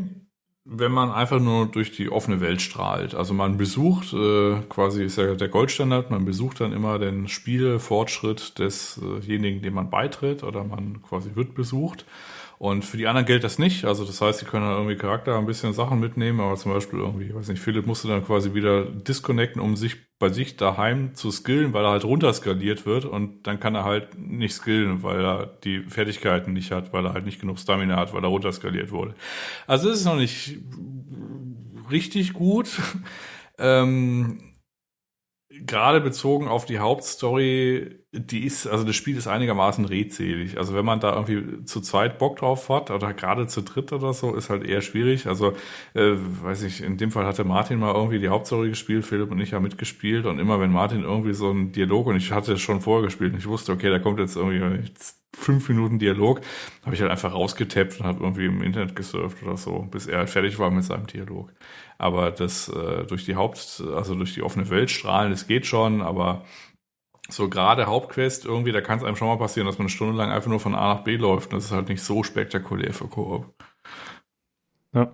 Äh, wie wird das dann präsentiert in den Zwischensequenzen? Weil es ist ja so, dass man die aus der First Person erlebt und dann, äh, ja, es ist ja gesteuert, also man kann sich ja nicht frei bewegen. Währenddessen sind die anderen dann einfach stehen daneben einem oder haben die die gleiche Perspektive? Wie ist das? Weißt du das? Die haben die gleiche Perspektive, also das heißt, das ist, was, ob du das Solo spielen äh, kannst und selbst bei diesen Entscheidungen oder Dialogoptionen kannst du quasi als Mitspielender dann Vorschläge machen. Also das heißt, du kannst dann quasi auch so eine Entscheidungsoption hämmern und dann sieht derjenige, der die Entscheidung treffen muss, quasi das. Dann Hm, kann man quasi okay. das zusammenspielen oder äh, über die Entscheidung verhandeln, ja. Und spielt dann jeder den Aiden? Weil dann Ja, sehen genau. ja alle gleich aus. Ja, genau. ja, aber die, die haben ja eine Maske auf. Ist ja quasi der Vorteil unserer Zeit. Kann ja auch jeder gleich aussehen, hat ja jeder eine Maske auf. Ah, okay, okay. Äh, hat man da Kleidungsoptionen, Rüstung und so? Oder ist es dann, weil die eh eine Maske tragen? Ich weiß es nicht. Nee, die Maske ist die Kopfbedeckung. Die sieht halt unterschiedlich aus. Und äh, je nachdem, äh, was du halt gerade anhast, also du hast halt quasi Slot für Hände, Kopf, Brust, äh, Beine, äh, Füße. Und äh, da ziehst du halt so deinen Kram an. Dann siehst du halt aus wie der, wie der Night Runner von dem Herrn. Ah, alles klar. Okay.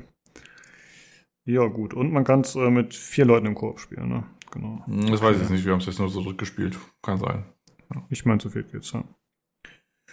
Ja, alles klar. Ich finde, äh, damit haben wir doch eigentlich Gameplay ganz gut abgedeckt, würde ich sagen. Äh, ich würde gerne noch ein bisschen auf die technischen Aspekte eingehen. Ähm, hm, ja, ich fange einfach mal an. Also das, was ich bisher gesehen habe, fand ich zumindest äh, stimmungsvoll, würde ich sagen. Ich fand's okay grafisch. Also es ist jetzt nicht so ein Überbrett. So, ich fand gerade die Vegetation und so, dass sie teilweise irgendwie ein bisschen plump aus, wenn man das so sagen kann. Aber es ist zumindest viel. Also es ist jetzt nicht so, dass man das Gefühl hat, es ist eine komplett leere Welt, sondern es ist zumindest auf den Dächern und so finde ich das eigentlich ganz cool mit den, eben mit dem Bewuchs, mit den Gräsern, mit den Bäumen, dass einfach generell relativ viele Farben sind und dass eigentlich relativ viel los ist dann zumindest im Sinne der Menge. So, das äh, fand ich ganz cool. Seht ihr das auch so oder wie gefiel es euch so optisch? Ja, bitte, Tobi, sag deinen. Äh, ja, auch, äh, ja, ich schließe mich dir an, würde ich sagen. Also ich fand es jetzt, ich fand es auf jeden Fall gut angebracht. Ich fand auch die Lichtstimmungen teilweise ganz nett. Ähm, ich finde, es erfüllt auf jeden Fall auch seinen Zweck. Ich finde auch, also äh, ich fand jetzt auch nachts sah es ganz cool aus, wenn du halt diese, diese UV-Lichtinseln hast, die halt da in diesem überkrassen Lila vor sich hinschimmern. Und das sind ja so deine Safe Zones. Äh, das fand ich eigentlich auch so ganz nett. Ähm, ja, aber im Großen und Ganzen, ja, ich fand es jetzt, äh, fand soweit ganz gut, aber es war jetzt auch wirklich nichts, was mich jetzt großartig vom Hocker gehauen hat. Ja. Also ich muss sagen, ich fand äh, die Tiefenunschärfe relativ nervig. Äh, zum einen in den Zwischensequenzen, weil die, finde ich, ziemlich massiv eingesetzt wird teilweise. Und zum anderen in der offenen Welt, weil man sie nicht zu 100% deaktivieren kann. Und man hat dann immer, im, wenn man sie auf Low hat, so wie ich das hatte, dann hat man trotzdem halt im Hintergrund immer noch so, ja, eben unscharfe Dinge. Und ich finde nicht, dass es so gut aussah, besonders im, in der offenen Welt dann im Tutorial. Ich denke mal, da ist es vielleicht ein bisschen mehr ins Gewicht gefallen als in der Stadt wegen der Sichtweite und so. Aber ich könnte mir vorstellen, dass es in der Stadt weniger schlimm ist. Ja, wie siehst du es, Jan? Ja, es ist keine krasse Schönheit. Also ich hatte in, mein persönliches Problem war, dass ich halt von Days Gone kam. Und äh, Days Gone ist halt Unreal Engine 4 und das sah halt schon auf Konsole gut aus. Und dann hatte ich ja noch diesen äh, Nexus Engine Tweak Mod. Und äh, da habe ich ja auch quasi, weiß ich, irgendwie 100 Screenshots oder so gemacht im Verlauf meiner Spielerfahrung. Und dann habe ich dann so Dying Light 2 gestartet und dann dachte ich mir so, naja, also ist schon arg bröselig teilweise. Also halt zumindest mal im direkten Vergleich. Äh, das sieht sich später so ein bisschen weg irgendwie, was das angeht, also dieser Grafikstil. Ähm, aber ja, so ein richtig krass hübsches Spiel ist es nicht. Ich sag mal, es ist zweckdienlich. Also ab und zu hat es Momente, aber manchmal sieht es auch echt schlimm aus. Hm, ja. Das ist so ein bisschen wie Halo. Es hat auch manchmal Momente, aber manchmal sieht es echt scheiße aus. ja, also ich, mich hat es äh, stellenweise ein bisschen erinnert an. Oh, jetzt fällt mir der Name nicht ein. Äh, Home, wie heißt das Spiel? Homefront 2. Könnt ihr euch daran erinnern? Oh. Das, oh. Also jetzt nicht unbedingt, dass es genauso aussah, aber so ein bisschen dieses, wir wären gerne AAA, aber sind es halt doch nicht so ganz. So, das äh, hat mir oft so Vibes gegeben irgendwie. Ich weiß nicht warum, aber hat mich halt ein bisschen daran erinnert tatsächlich. Äh, dass es halt viele so Elemente hat, die man aus so Top-Titeln kennt, aber das dann alles nicht so hundertprozentig gut verquickt. So, das war öfter irgendwie mein Eindruck auch in Videos und so, die ich gesehen habe. Ne? Hm, ich hatte noch so ein Video gepostet auf dem Discord. Äh, ich finde es leider gerade nicht. Das war, glaube ich, ähm, genau im Dying Light Channel, der, im Thread war das, genau. Äh, da war so ein Vergleichsvideo von dem ursprünglichen Trailer, wie das so vorgestellt wurde und äh, auch angeblichem Gameplay, ne, wie es halt immer so ist. Und dann im Vergleich zu der Stadt, wie es halt jetzt aussieht. Und da muss ich schon sagen, uff, das war natürlich ein ganz schöner Abfall, äh, fast im wahrsten Sinne. Äh, aber gut, ist halt normal, dass halt äh, die Präsentationen vorher dann doch irgendwie deutlich schöner aussehen als das, was am Ende bei rumkommt. Äh, fand ich ein bisschen schade, wenn man so ein bisschen die düstere Stimmung gesehen hat, die vorher geherrscht hat. Dafür ist das äh, Spiel im Vergleich jetzt doch relativ bunt geworden. Ich finde, da hätte man ruhig ein bisschen düsterer noch rangehen können. Aber das ist schon okay. Also das Spiel hat durchaus Momente, also gerade im späteren Verlauf, dann ist es tatsächlich auch mal so, dass es vielleicht mal ein bisschen wintert und ein bisschen nieselt oder so und dann sieht es auch echt gut aus. Das ist ja äh, das Ding von Days Gone, das äh, cheatet ja halt die ganze Zeit, weil es halt immer so die krasse also äh, entweder geht die Sonne auf, die Sonne geht unter, wenn sie nicht gerade untergeht, ist es nebelig und es gibt halt irgendwie God Rays und so weiter. Also ähm, um jede Ecke, die man so durchgeht, ist es irgendwie so eine Wetteranomalie, die irgendwie es besonders halt krass erscheinen lässt. Das macht halt Dying Light halt nicht. Und äh, dann hast du halt einfach so, das ist äh, Assassin's Creed Odyssey Problem. Also das heißt, du hast halt äh, hier so Sonnenschein und dann sieht's halt scheiße aus. Und äh, du hast halt jetzt nicht gerade so Hügel und irgendwie Nebel und äh, und es, es nieselt so ein bisschen und du hast halt Wind, sondern es ist halt einfach so, ja, es ist halt das, ja, scheint die Sonne und es sieht halt blöd aus. Das ist halt das Dying Light 2 Problem. Ja. Ja, ansonsten äh, zur restlichen Präsentation zum Sound und zur Synchro vielleicht. Ich muss sagen. Warte mal, bevor du hm? dahin gehst, also ich, ich habe hm? quasi noch einen Kritikpunkt. Äh, ich, bei mir konnte ich es jetzt quasi umschiffen, einfach indem ich bei meinem Fernseher Dynamic Tone Mapping angemacht habe. Aber dass ein Spiel quasi rauskommt ohne HDR-Support, insbesondere Dying Light, wo quasi, also A ist schon Licht im Titel und halt es wird auch dunkel und so weiter und dann gibt's keinen HDR-Support, das ist schon einigermaßen albern, fand ich. Also da habe ich auch erstmal irgendwie auf Reddit geguckt und habe dann geguckt, ob das irgendwie deren Ernst ist. Ähm, dann hattest du in den Settings, hattest du, hattest, hattest du zum Beispiel irgendwie sowas wie DLSS oder irgendwie FSR.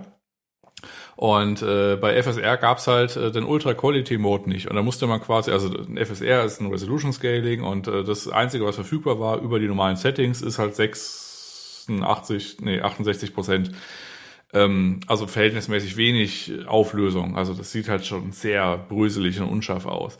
Und da musste man quasi dann irgendwie in den Dokumente-Ordner in der Indie-Datei und dann konnte man sich dann quasi zum Beispiel mal 77 oder 80 Prozent da in die Indie-Datei schreiben und dann behalt dann quasi FSR mit 80 Prozent Resolution da und halt nicht irgendwie, weiß nicht, mit nochmal irgendwie deutlich weniger. Und das hat das Spiel dann tatsächlich besser gemacht, aber man musste da halt in die Indie gehen, um da irgendwelche Sachen zu machen. Oder in der Indie konnte man zum Beispiel auch so Sachen au äh, komplett ausstellen, wie, weiß nicht, Motion, irgendwas. Und ich wahrscheinlich sogar deine Tiefenschärfe gedöns. Ich glaube, das war auch so ein Indie-Ding, was man da einfach komplett ausschalten konnte. Und äh, ja, das ist natürlich auch so ein bisschen schade, wenn man irgendwie so im Jahr 2022 dann irgendwie so eine INI-Datei muss, um irgendwelche Engine-Sachen zu machen. Aber gut.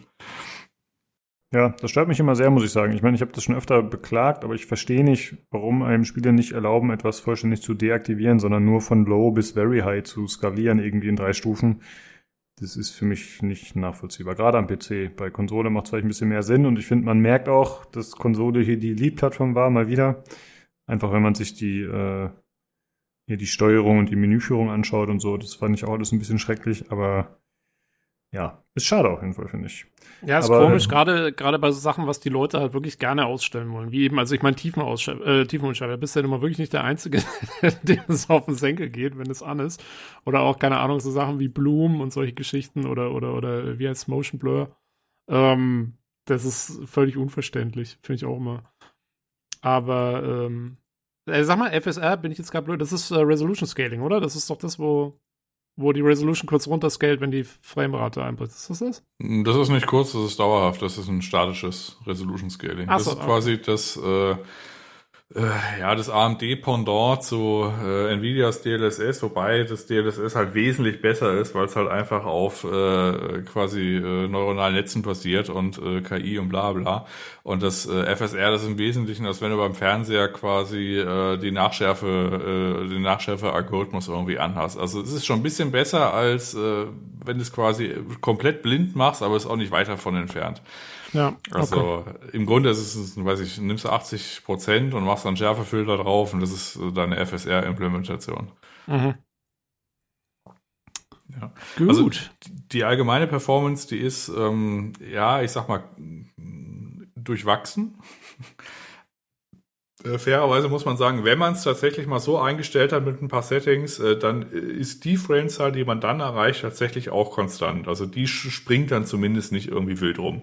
Also wenn man einmal das so eingestellt hat, dass man irgendwie so 100 Frames oder so hat, dann hat man die in der Regel auch. Also es ist jetzt nicht so, dass man auf einmal in Bereiche kommt, wo man auf einmal irgendwie 30 oder so hat. Und wenn, dann ist es so ein Innenraum, äh, weiß nicht, wo nur NPCs stehen, das ist auch egal.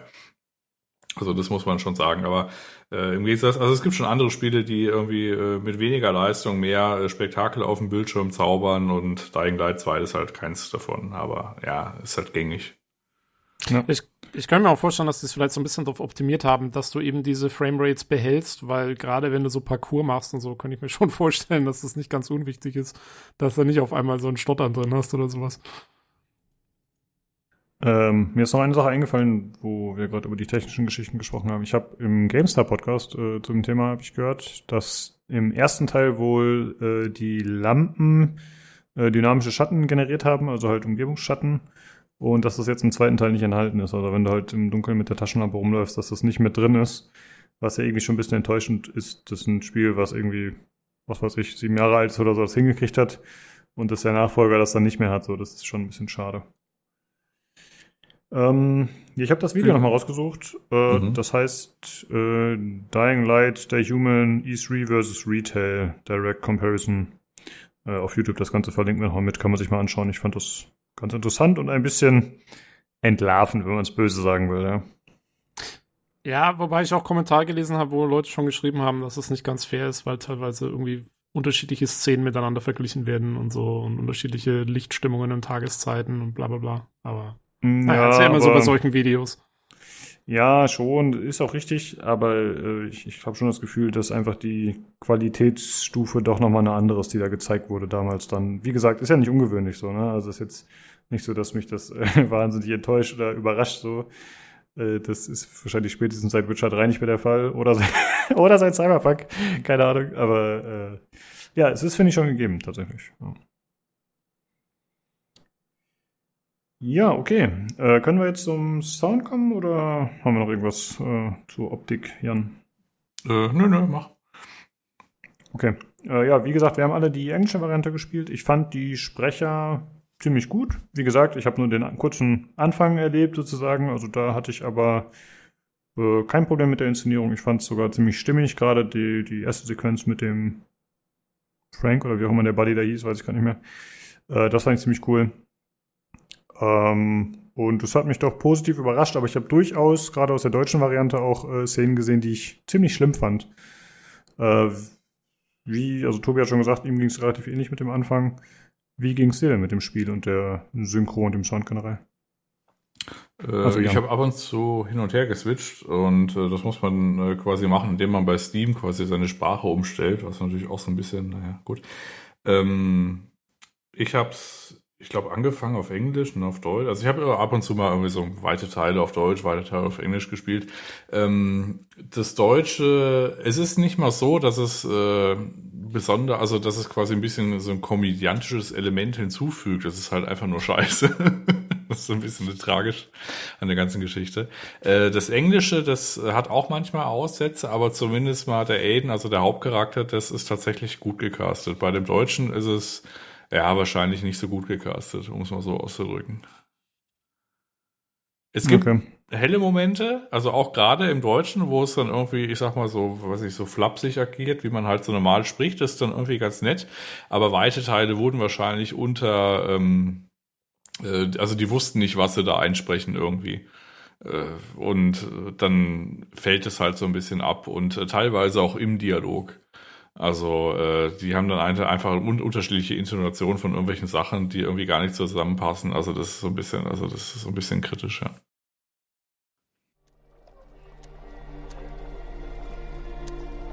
Was ist falsch daran, dass Hakon mir Hemmstoff gegeben hat? Bringt die meisten in wenigen Sekunden um. Das ist eine echt harte Droge. Die meisten verkraften das nicht. Aber ich habe überlebt. Ich sagte, die meisten. Also bilde dir nichts drauf ein. Sei einfach nur vorsichtig damit. Biomarker. Warum kommt man da so schwer ran? Weil das komplizierte Geräte sind. Die Fabriken, die die Teile hergestellt haben, sind schon seit Jahren außer Betrieb. Biomarker sind mit deinem Blut verbunden. Wenn einer synchronisiert wurde, kann er von niemandem anderem mehr benutzt werden. Ohne sie hat die Infektion freie Bahn. Genau wie bei dir. Villador. So I'm that close, huh? I got a favor to ask you. You deliver this to Gary? It's on your way. People don't like pilgrims there, but, but they pay well. And where do people like pilgrims? Well, they're afraid of us. Everyone does their best to survive. Maybe. But when something needs to be transported through the hordes of infected, then suddenly they're knocking on our doors. All right, but you owe me one. No, not just one. Ich habe ja nicht so viel gesehen, aber das wollte ich eben auch ansprechen, weil ich habe bei äh, Philipp im Stream ein bisschen zugeschaut und da gab es so eine Mission, ich glaube, da musste man irgendwie beklaute Handschuhe, sollte man wieder beschaffen, so Nahkampfwaffen. Und da gab es so eine Verfolgungssequenz mit einem anderen Charakter und mit dem hat man sich halt vorher darüber unterhalten und äh, es kam zu einer Diskussion und äh, das war die deutsche Variante und der ist äh, ziemlich aufbrausend gewesen. Also es war auch gut gesprochen, fand ich tatsächlich, die deutsche Synchro. Und er ist schon fast ins Schreien reingekommen, aber währenddessen stand der Charakter halt so puppenhaft vor einem, hat so ein bisschen hin und her gewickelt, aber da war diese Aggression, war überhaupt nicht in der Animation festzustellen. Und da ist jetzt natürlich unklar, ob die Synchro äh, falsch umgesetzt wurde, also ob er eigentlich hätte ruhiger sprechen sollen oder ob einfach die Animation nicht stimmte. Aber so oder so in der deutschen Version äh, war das direkt ein ziemlicher Fail, so eine der ersten Szenen, die ich gesehen habe. Äh, ja, und scheint ja nicht das einzige Mal gewesen zu sein. Ja, also es ist jetzt äh, kein Cyberpunk, wo man irgendwie darauf äh, achten kann, dass irgendwie so, weiß ich, die Augen irgendwie nach rechts gucken und dann guckt man selber nach rechts und so weiter ähm, das ist schon ein bisschen janky alles. Und äh, ab und zu hat man so Anflüge davon, gerade in der Hauptmission, wo dann irgendwie, äh, also man merkt das deswegen, weil dann ist eine Sprechpause und dann gibt's irgendwie Mimik, die präsentiert wird. Und die Mimik, die ist dann irgendwie sowas wie skeptisch gucken. Aber skeptisch gucken, das sieht dann so ein bisschen seltsam aus. Und ähm, das gibt's halt einigermaßen häufig in dem Spiel. Das ist halt irgendwie, weiß nicht, da wird eine Augenbauge hochgezogen, aber da ist ja auch irgendwie zwei Sekunden Pause dabei, irgendwie im Sprechtuktus und dann kann man sich so die Augenbraue angucken und dann, ja, okay, die Augenbraue, gut, danke. so, also, rockmäßig. Ja, also genau, also das ist halt so ein bisschen, ja, ist ein bisschen hölzern alles, ja. Ja, okay. Ähm, ja, sonst hätte ich eigentlich zur Präsentation nichts mehr. Wie sind denn so die Umgebungsgeräusche und so oder so? Das stelle ich mir auch ziemlich wichtig vor für so einen Zombie. Äh, keine Ahnung, ist das schon so, dass wenn man da irgendwie nachts dann mal in der Stadt unterwegs ist und dann fängt irgendwo das Geheule an, nimmt das einen mit? Ist das atmosphärisch oder?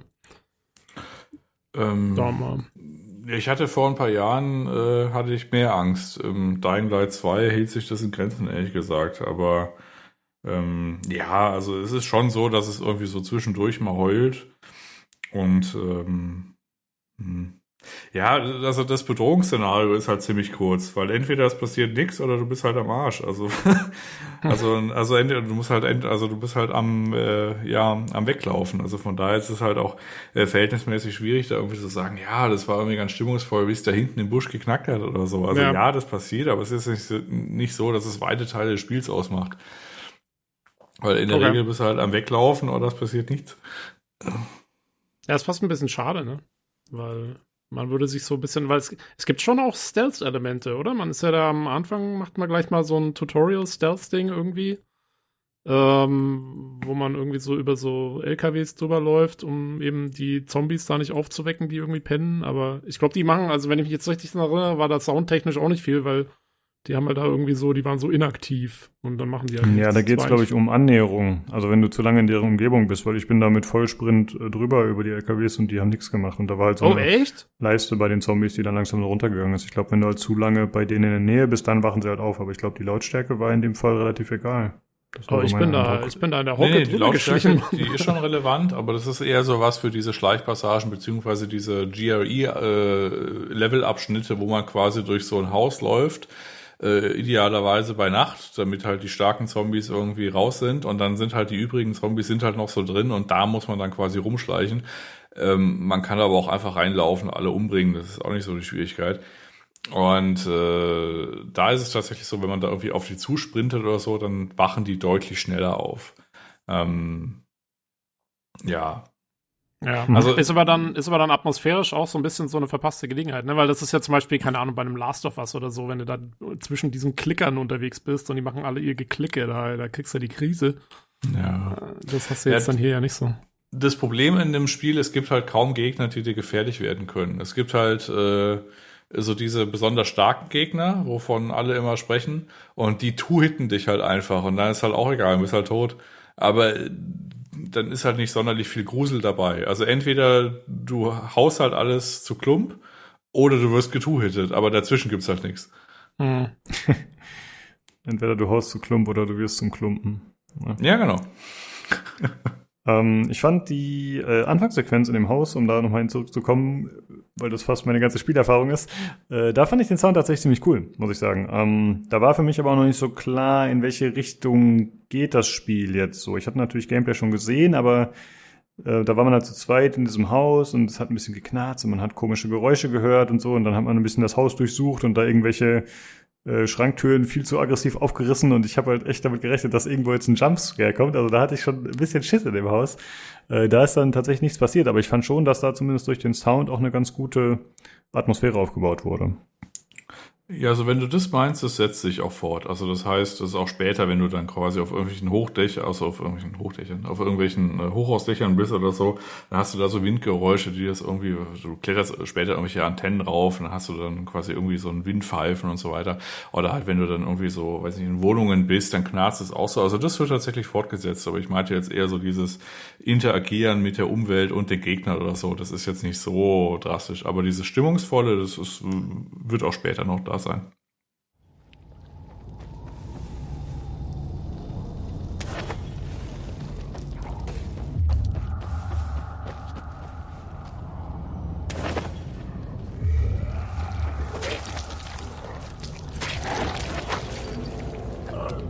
Sophie, everything's been taken. Probably took him before you got there. Of this playing defense.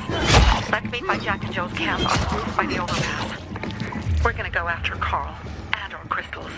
Jack and Joe will pay for this shit show.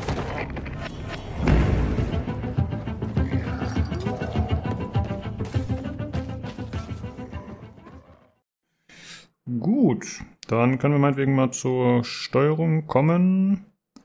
Äh, ich muss sagen, ich habe erstmal grundsätzlich an dem Gameplay, hatte ich jetzt in der kurzen Zeit, die ich gespielt habe, nichts zu bemängeln. Tobi, wie sieht's bei dir aus? Ist da irgendwas dir negativ aufgefallen? Äh, nö, ich fand das Parcours da, das bisschen, was ich ausprobiert habe, hat gut gepasst. Keine Beschwerden gehabt in meiner kurzen Spielzeit. Ja, wir haben beide mit Maus und Tastatur gespielt, denke ich mal. Jan, wie war's bei dir? Äh, auch Maus und Tastatur. Einziger Kritikpunkt, den ich hatte, ist, ähm, du kannst die Steuerung nicht umbelegen. Also das heißt, es gibt halt zum Beispiel die Taste F, die muss man halt einigermaßen häufig drücken, um halt Sachen zu looten. Und die hätte ich halt gerne auf die Daumentaste gehabt, auf der Maus, wie in Division 2 zum Beispiel auch. Aber ging nicht. Ähm, Ah, okay. Ansonsten gab es irgendwie keine großartigen Auffälligkeiten, was die Steuerung angeht. Also wenn man quasi mit äh, Stock gespielt hat, dann war das durchaus gängig und es hat auch funktioniert und ja, ja war okay.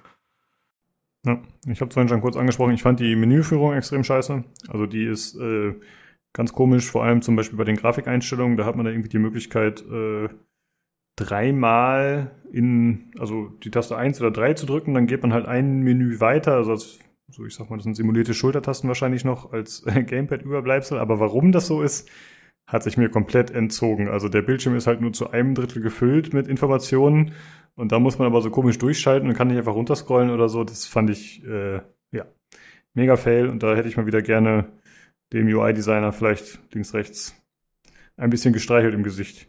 Fand ich äh, sehr Ja, ja, das war auch so. Du musstest quasi auf F drücken, um auf die erweiterten Grafikoptionen zu gehen. Und äh, ja, das war alles so ein bisschen.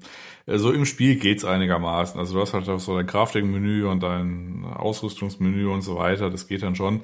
Äh, Du hast zum Beispiel irgendwie das typische J mit, äh, um das Journal oder irgendwelche Quest-Sachen zu öffnen. Dann hast du quasi M für die Map.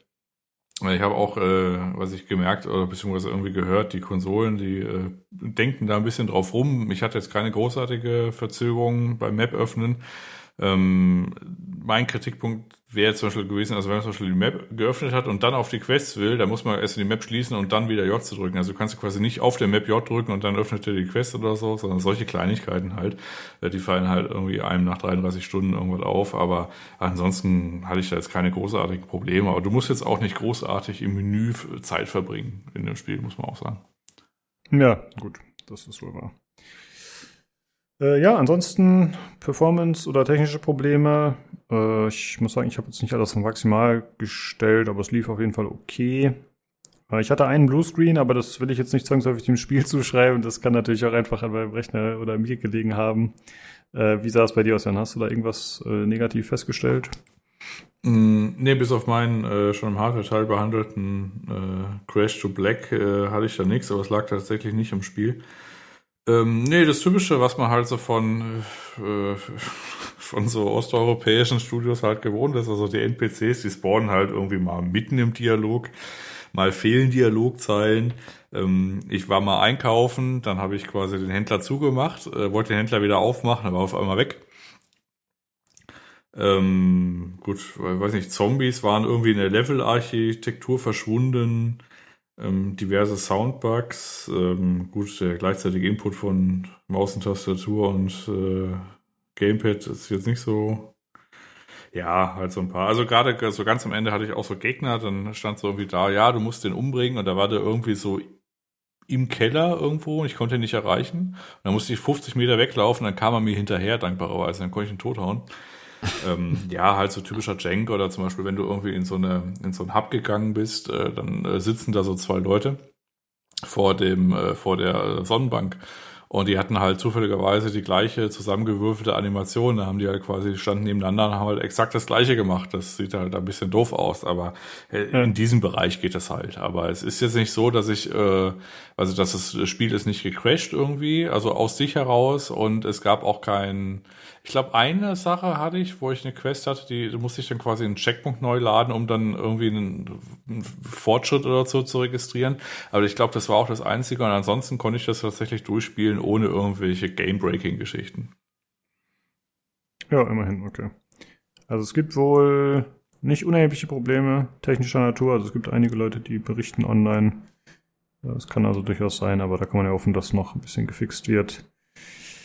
Ja, wie sieht's denn aus, Jan? Wenn jetzt ein DLC kommen würde, würdest du den nochmal spielen? Weil ich habe jetzt nicht das Gefühl, dass du sagst, okay, ich fand das Spiel so geil, dass ich äh, auf jeden Fall nochmal in diese Welt zurückkehren möchte.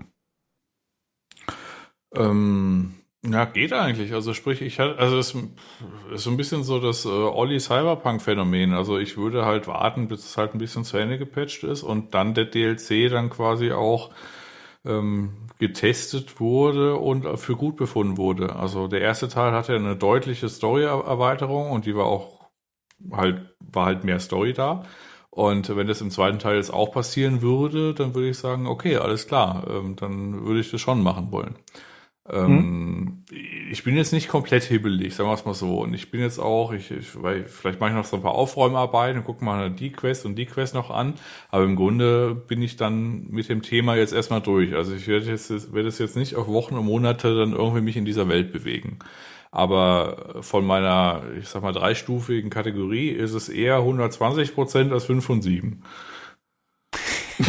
Sehr gut. Ja, okay, damit wissen doch alle Bescheid, ist es doch gut eingestuft. Ja, meinetwegen äh, haben wir alles abgehandelt. Olli, hast du noch irgendeine Frage, die unter den Nägeln brennt? Tausende, nein. alles klar. Ja, wenn ihr auch nichts mehr habt, dann äh, würde ich sagen, können wir hier einpacken. Ich glaube, wir haben die Zuhörer mit einem ganz guten äh, Bild zurückgelassen. Auf jeden Fall vielen Dank, Jan, dass du äh, das noch durchgeboxt hast für, den Podcast und äh, komplett durchgezockt hast, äh, tatsächlich innerhalb der Woche. Krass auf jeden Fall. Ja, es war ja nicht um, nur für den Podcast, es war ja auch durchaus eigenes Interesse. Also ich kann vielleicht an der Stelle nochmal irgendwie äh, darauf hinweisen, es äh, waren eigentlich weite Teile meiner Notizen. Ähm, ich sag mal, dieses typisch polnische äh, was ich so ein bisschen fies gesagt habe mit Twist um des Twists willen, was auch irgendwie quasi auch bei dem Auf ein Bier Podcast irgendwie da war. Ähm, das ist ein bisschen seltsam, aber ich finde es teilweise tatsächlich gar nicht so schlecht. Also wenn man durch so eine Welt läuft und man kann sich so an Lagerfeuer niederlassen und dann hört man zum Beispiel ab und zu ähm, also entweder eine Geschichte, die komplett blöd ist, oder äh, zum Beispiel, zumindest mal in der englischen Sprachausgabe singt halt eine Frau. Und das ist tatsächlich so die Qualität von einem Dragon Age äh, Theme Song oder so. Und da denkt man sich, oh, das ist ja cool, dass die es singt. Und äh, dafür finde ich das Spiel eigentlich, also deswegen tendiert es mehr zu 120 Prozent als zu 5 von 7, weil das halt dann tatsächlich mal dann doch irgendwie was anderes ist. Also es ist teilweise echt dumm, also halt Metro im Blöd im Grunde. Und es gibt auch immer diesen Metro-Gitarrentyp, der irgendwo in der Ecke sitzt und ein bisschen klimpert. Aber dafür, dass quasi die Charaktere dann doch so sind, wie sie sind und so ein bisschen mal immer ihre eigene Agenda haben, ist es dann irgendwie schon ganz okay. Das zerbröselt ein bisschen in der Hauptstory, ähm, weil das dann ein bisschen arg an den Haaren herbeigezogen wird, vielleicht teilweise. Aber so gerade wenn man sich so, sich so durch die Welt bewegt und ab und zu so, so Nebenquests hat und dann so ein bisschen so guckt, okay, was macht denn das jetzt das? Oder du findest dann irgendwie so ein, ja, so ein Funkgerät, was irgendwie äh, dich dann von A nach B äh, leitet und dann äh, hat es so ein gewisses, ähm, äh, ja, dann forschst du halt nach, was damit passiert ist und so weiter. Also das ist tatsächlich irgendwie schon ganz cool. Ist halt was anderes. Also man muss halt wissen, also man muss es halt irgendwie mögen, äh, so ein bisschen. Also man muss es irgendwie lieb haben wollen auch, ne? Äh, aber wenn man das irgendwie mit sich vereinbaren kann, dass man halt jetzt nicht komplett angewidert ist, äh, ob, äh, weiß ich, der Sprachausgabe oder irgendwie dem Quest-Design oder irgendwas, dann kann man sich durch diese Open World tatsächlich mit einigermaßen Spaß bewegen, finde ich zumindest. Also ich habe mich jetzt in den 33 Stunden jetzt nicht äh, überbordend gelangweilt. Ich fand das durchaus eigentlich ganz cool. Ja, okay, nice. Ja, gut. Dann äh, kommen wir jetzt äh, langsam zum Ende. Wie gesagt, nächste Woche voraussichtlich dann mit dem Thema Lost Ark. Da muss ich mal schauen, ob ich dabei bin, aber zumindest werden diejenigen, die dabei sind, bestimmt reingespielt haben. Äh, Tobi hat ja schon ordentlich Zeit versenkt. Olli ist auch schon halb angefixt. Mal gucken, wie sich das entwickelt. Aber total. Äh, genau, mal gucken, wen wir sonst noch finden. Ähm, Aber Lukas, wenn du nicht dabei bist, dann sind wir schon arg lost, ne?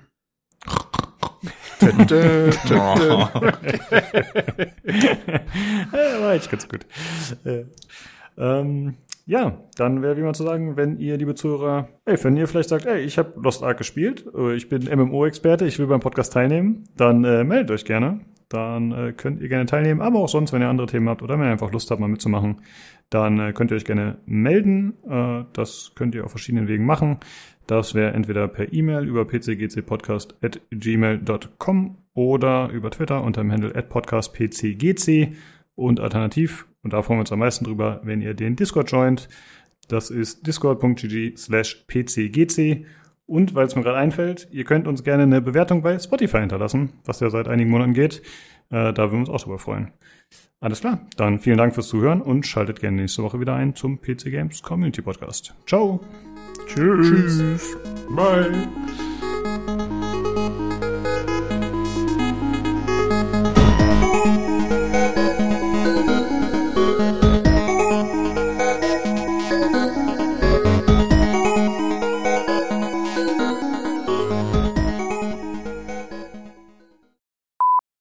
Okay. Achso, Nino, ich habe da einen Punkt bei dir reingesneakt, auch noch zum Steam Deck. Dass Warum? Valve da die Cut-Dateien freigeben hat. Also ich kann das gerne dann sagen, aber das hatte ich eigentlich für den Maincast vorgesehen, aber jetzt passt das gerade, weil du auch das Steam Deck drin hast. Damit du dir endlich ein Steam Deck mit deinem 3D-Drucker drucken kannst? Hm. Ja, ich habe ja keinen, aber ich finde es cool, dass es gehen würde. Oder aus, äh, aus Edelstahl fräsen? Boah, das wäre nice. So ein richtig schöner Block, so ein Alu-Block mit einer CNC-Fräse. Nee, wenn dann, wenn, wenn dann 12 Kilo perfektes äh, Chrom-Molybdenstahl oder so. Damit es auch richtig Spaß macht. Kann, dann kannst du, kann, kannst du das auch definitiv als Verteidigungswaffe benutzen, äh, wenn dir nachts in der U-Bahn das jemand abziehen möchte. Ein Steam Deck. Ja. Sehr martialisch. Wieso haben sie diesem armen Mann den Schädel eingeschlagen, oder? Der wollte ein Steam Deck haben. Dann habe ich ihm gegeben. In den Kopf. Ja, und zwar, und zwar mit meinem 12 Kilo Chrom-Molybdenstahl. Selbst gefrästem äh, Steam Deck. Ich dachte gerade, als Jan an seinem Bier genippt hat, dass er zusätzlich noch eine Kippe in der Hand hätte. Ja, Das war das- jetzt, Jan ist soweit. das Jan ist soweit. Das, das, der, der Premium-Asso. Ja, Kippe, Bier, hervorragend. Ja, Ja, schön hier Fliesentisch. ja. Genau. Die gute Fliesentischromantik. äh, Hier kommt noch Ninos Nemesis, die gelben Finger. Ja, ja, schön. Das wäre wär schön, wenn du zu lange gelbe Fingernägel hättest. Ja, Gut, das ist ja auch meine Nemesis so ein bisschen. Ich finde das ja auch ekelhaft, diese, diese YouTuber, die dann irgendwas zeigen mit ihren fiesen Fingern. Ich habe gerade ein Loch in meiner Wand gefunden, habe ich gewundert, wo das herkommt. Und dann ist dir eingefallen, dass du wütend dagegen getreten bist? Nein, das ist so ein ganz kleines Loch, wenn man einen Nagel reingeschlagen hat. Aber ich habe dann irgendwo einen Nagel reingeschlagen. Ich weiß nicht, woher es kommt. Vielleicht habe ich das Bild auch vorher mal falsch. Ach, so, egal. Was, was hätte denn da für ein Bild hängen sollen? Äh, da hängt ein Bild. Ist, Ach so, die, ich habe die Dingens, glaube ich, festgeklebt. Ich kann es nicht zeigen. Der Typ, den du da triffst, das ist ja irgendwie so ein, so ein Wissenschaftler, mit dem er wohl mal gearbeitet hat oder irgendwie sowas, der ihn dann quasi ja keinen Bock mehr drauf hatte und jetzt dir hilft oder so. Und Okay. dann, und dann sagt er noch so zu ihm so, ja, also es tut mir jetzt leid, dass wir jetzt nicht mehr zusammenarbeiten können und so und bla bla bla, aber Ding. Und der andere sagt halt, naja, ich habe den, den Schlüssel oder was auch immer du haben wolltest, habe ich verschluckt. Und deswegen weitet Mhm. er ihn dann aus, also schneidet er ihm den Bauch auf und, und, und guckt in seinem Magen Mhm. nach, wo dieser Schlüssel Okay. ist. Aber, also er hätte ihn ja genauso gut vorher wenigstens einfach umbringen können, damit er das nicht bei lebendigem Leibe macht. Aber nein, er muss ihn bei, bei lebendigem Leibe den Bauch aufschlitzen, damit er auch noch schön Ja. schreit. Das, äh, also, da äh, habe ich mich schon gefragt, was geht denn ab? Er hätte ihm Also- auch Apfelmittel geben können und einfach drei Stunden warten können. Aber nein. Naja, gut, Ahnung. ich meine, das verstehe ich ja noch, dass er sagt, okay, ich muss ihn Äh. jetzt da aufschneiden, das war ja von Anfang an klar. Aber er hätte ihm wenigstens, also ich meine, da kann man doch auch mal vorher wenigstens irgendwie sagen, gut, dann, dann schneide ich dir vorher die Pulsader auf oder so wenigstens. Ja, aber das macht der Böser nicht so. Was sehen wir in dem oberen Cover des Chickenet? Das ist eine Fritteuse. Dass du das nicht weißt. Ja, aber. Okay. Ja, also ich meine, äh, aber ich check, ich check, also Frying Light, aber hat es irgendwie, können wir das irgendwie. Also das jetzt nur bezogen auf die, auf die allgemeine Fritteusenliebhaberei im Podcast, oder was? ja, genau. Ja, das war einfach Ah. nur eine Idee, die ich irgendwie zwischendurch hatte. Also eine Heißluftfritteuse weißt du. kommt im Spiel nicht vor, weil's, falls das die Frage war. Ja, ja, genau. So, ich Was, das 20 erst mal Punkte Abzug. zuordnen. Ja, also Aber ich find, Steak- das ist doch ein immer wiederkehrendes Thema hier. Also bitte, das verstehen Ja, doch aber die Insider. Also Aber wir hätten das dann, habt ihr es im Hardware-Teil irgendwie? Redet ihr über Heißluftfritteusen? leider Nee. nein, leider gar nicht. Nicht. Wir, wir Ja. bräuchten sie schon im Podcast. Ja, hätte ich das gewusst, hätte ich noch ein schönes Bit eingebaut. Ich, ich hätte auf jeden Fall was erzählen können, aber naja, dann baue ich halt ein neues Cover. Toll, Tobi, danke. Sorry.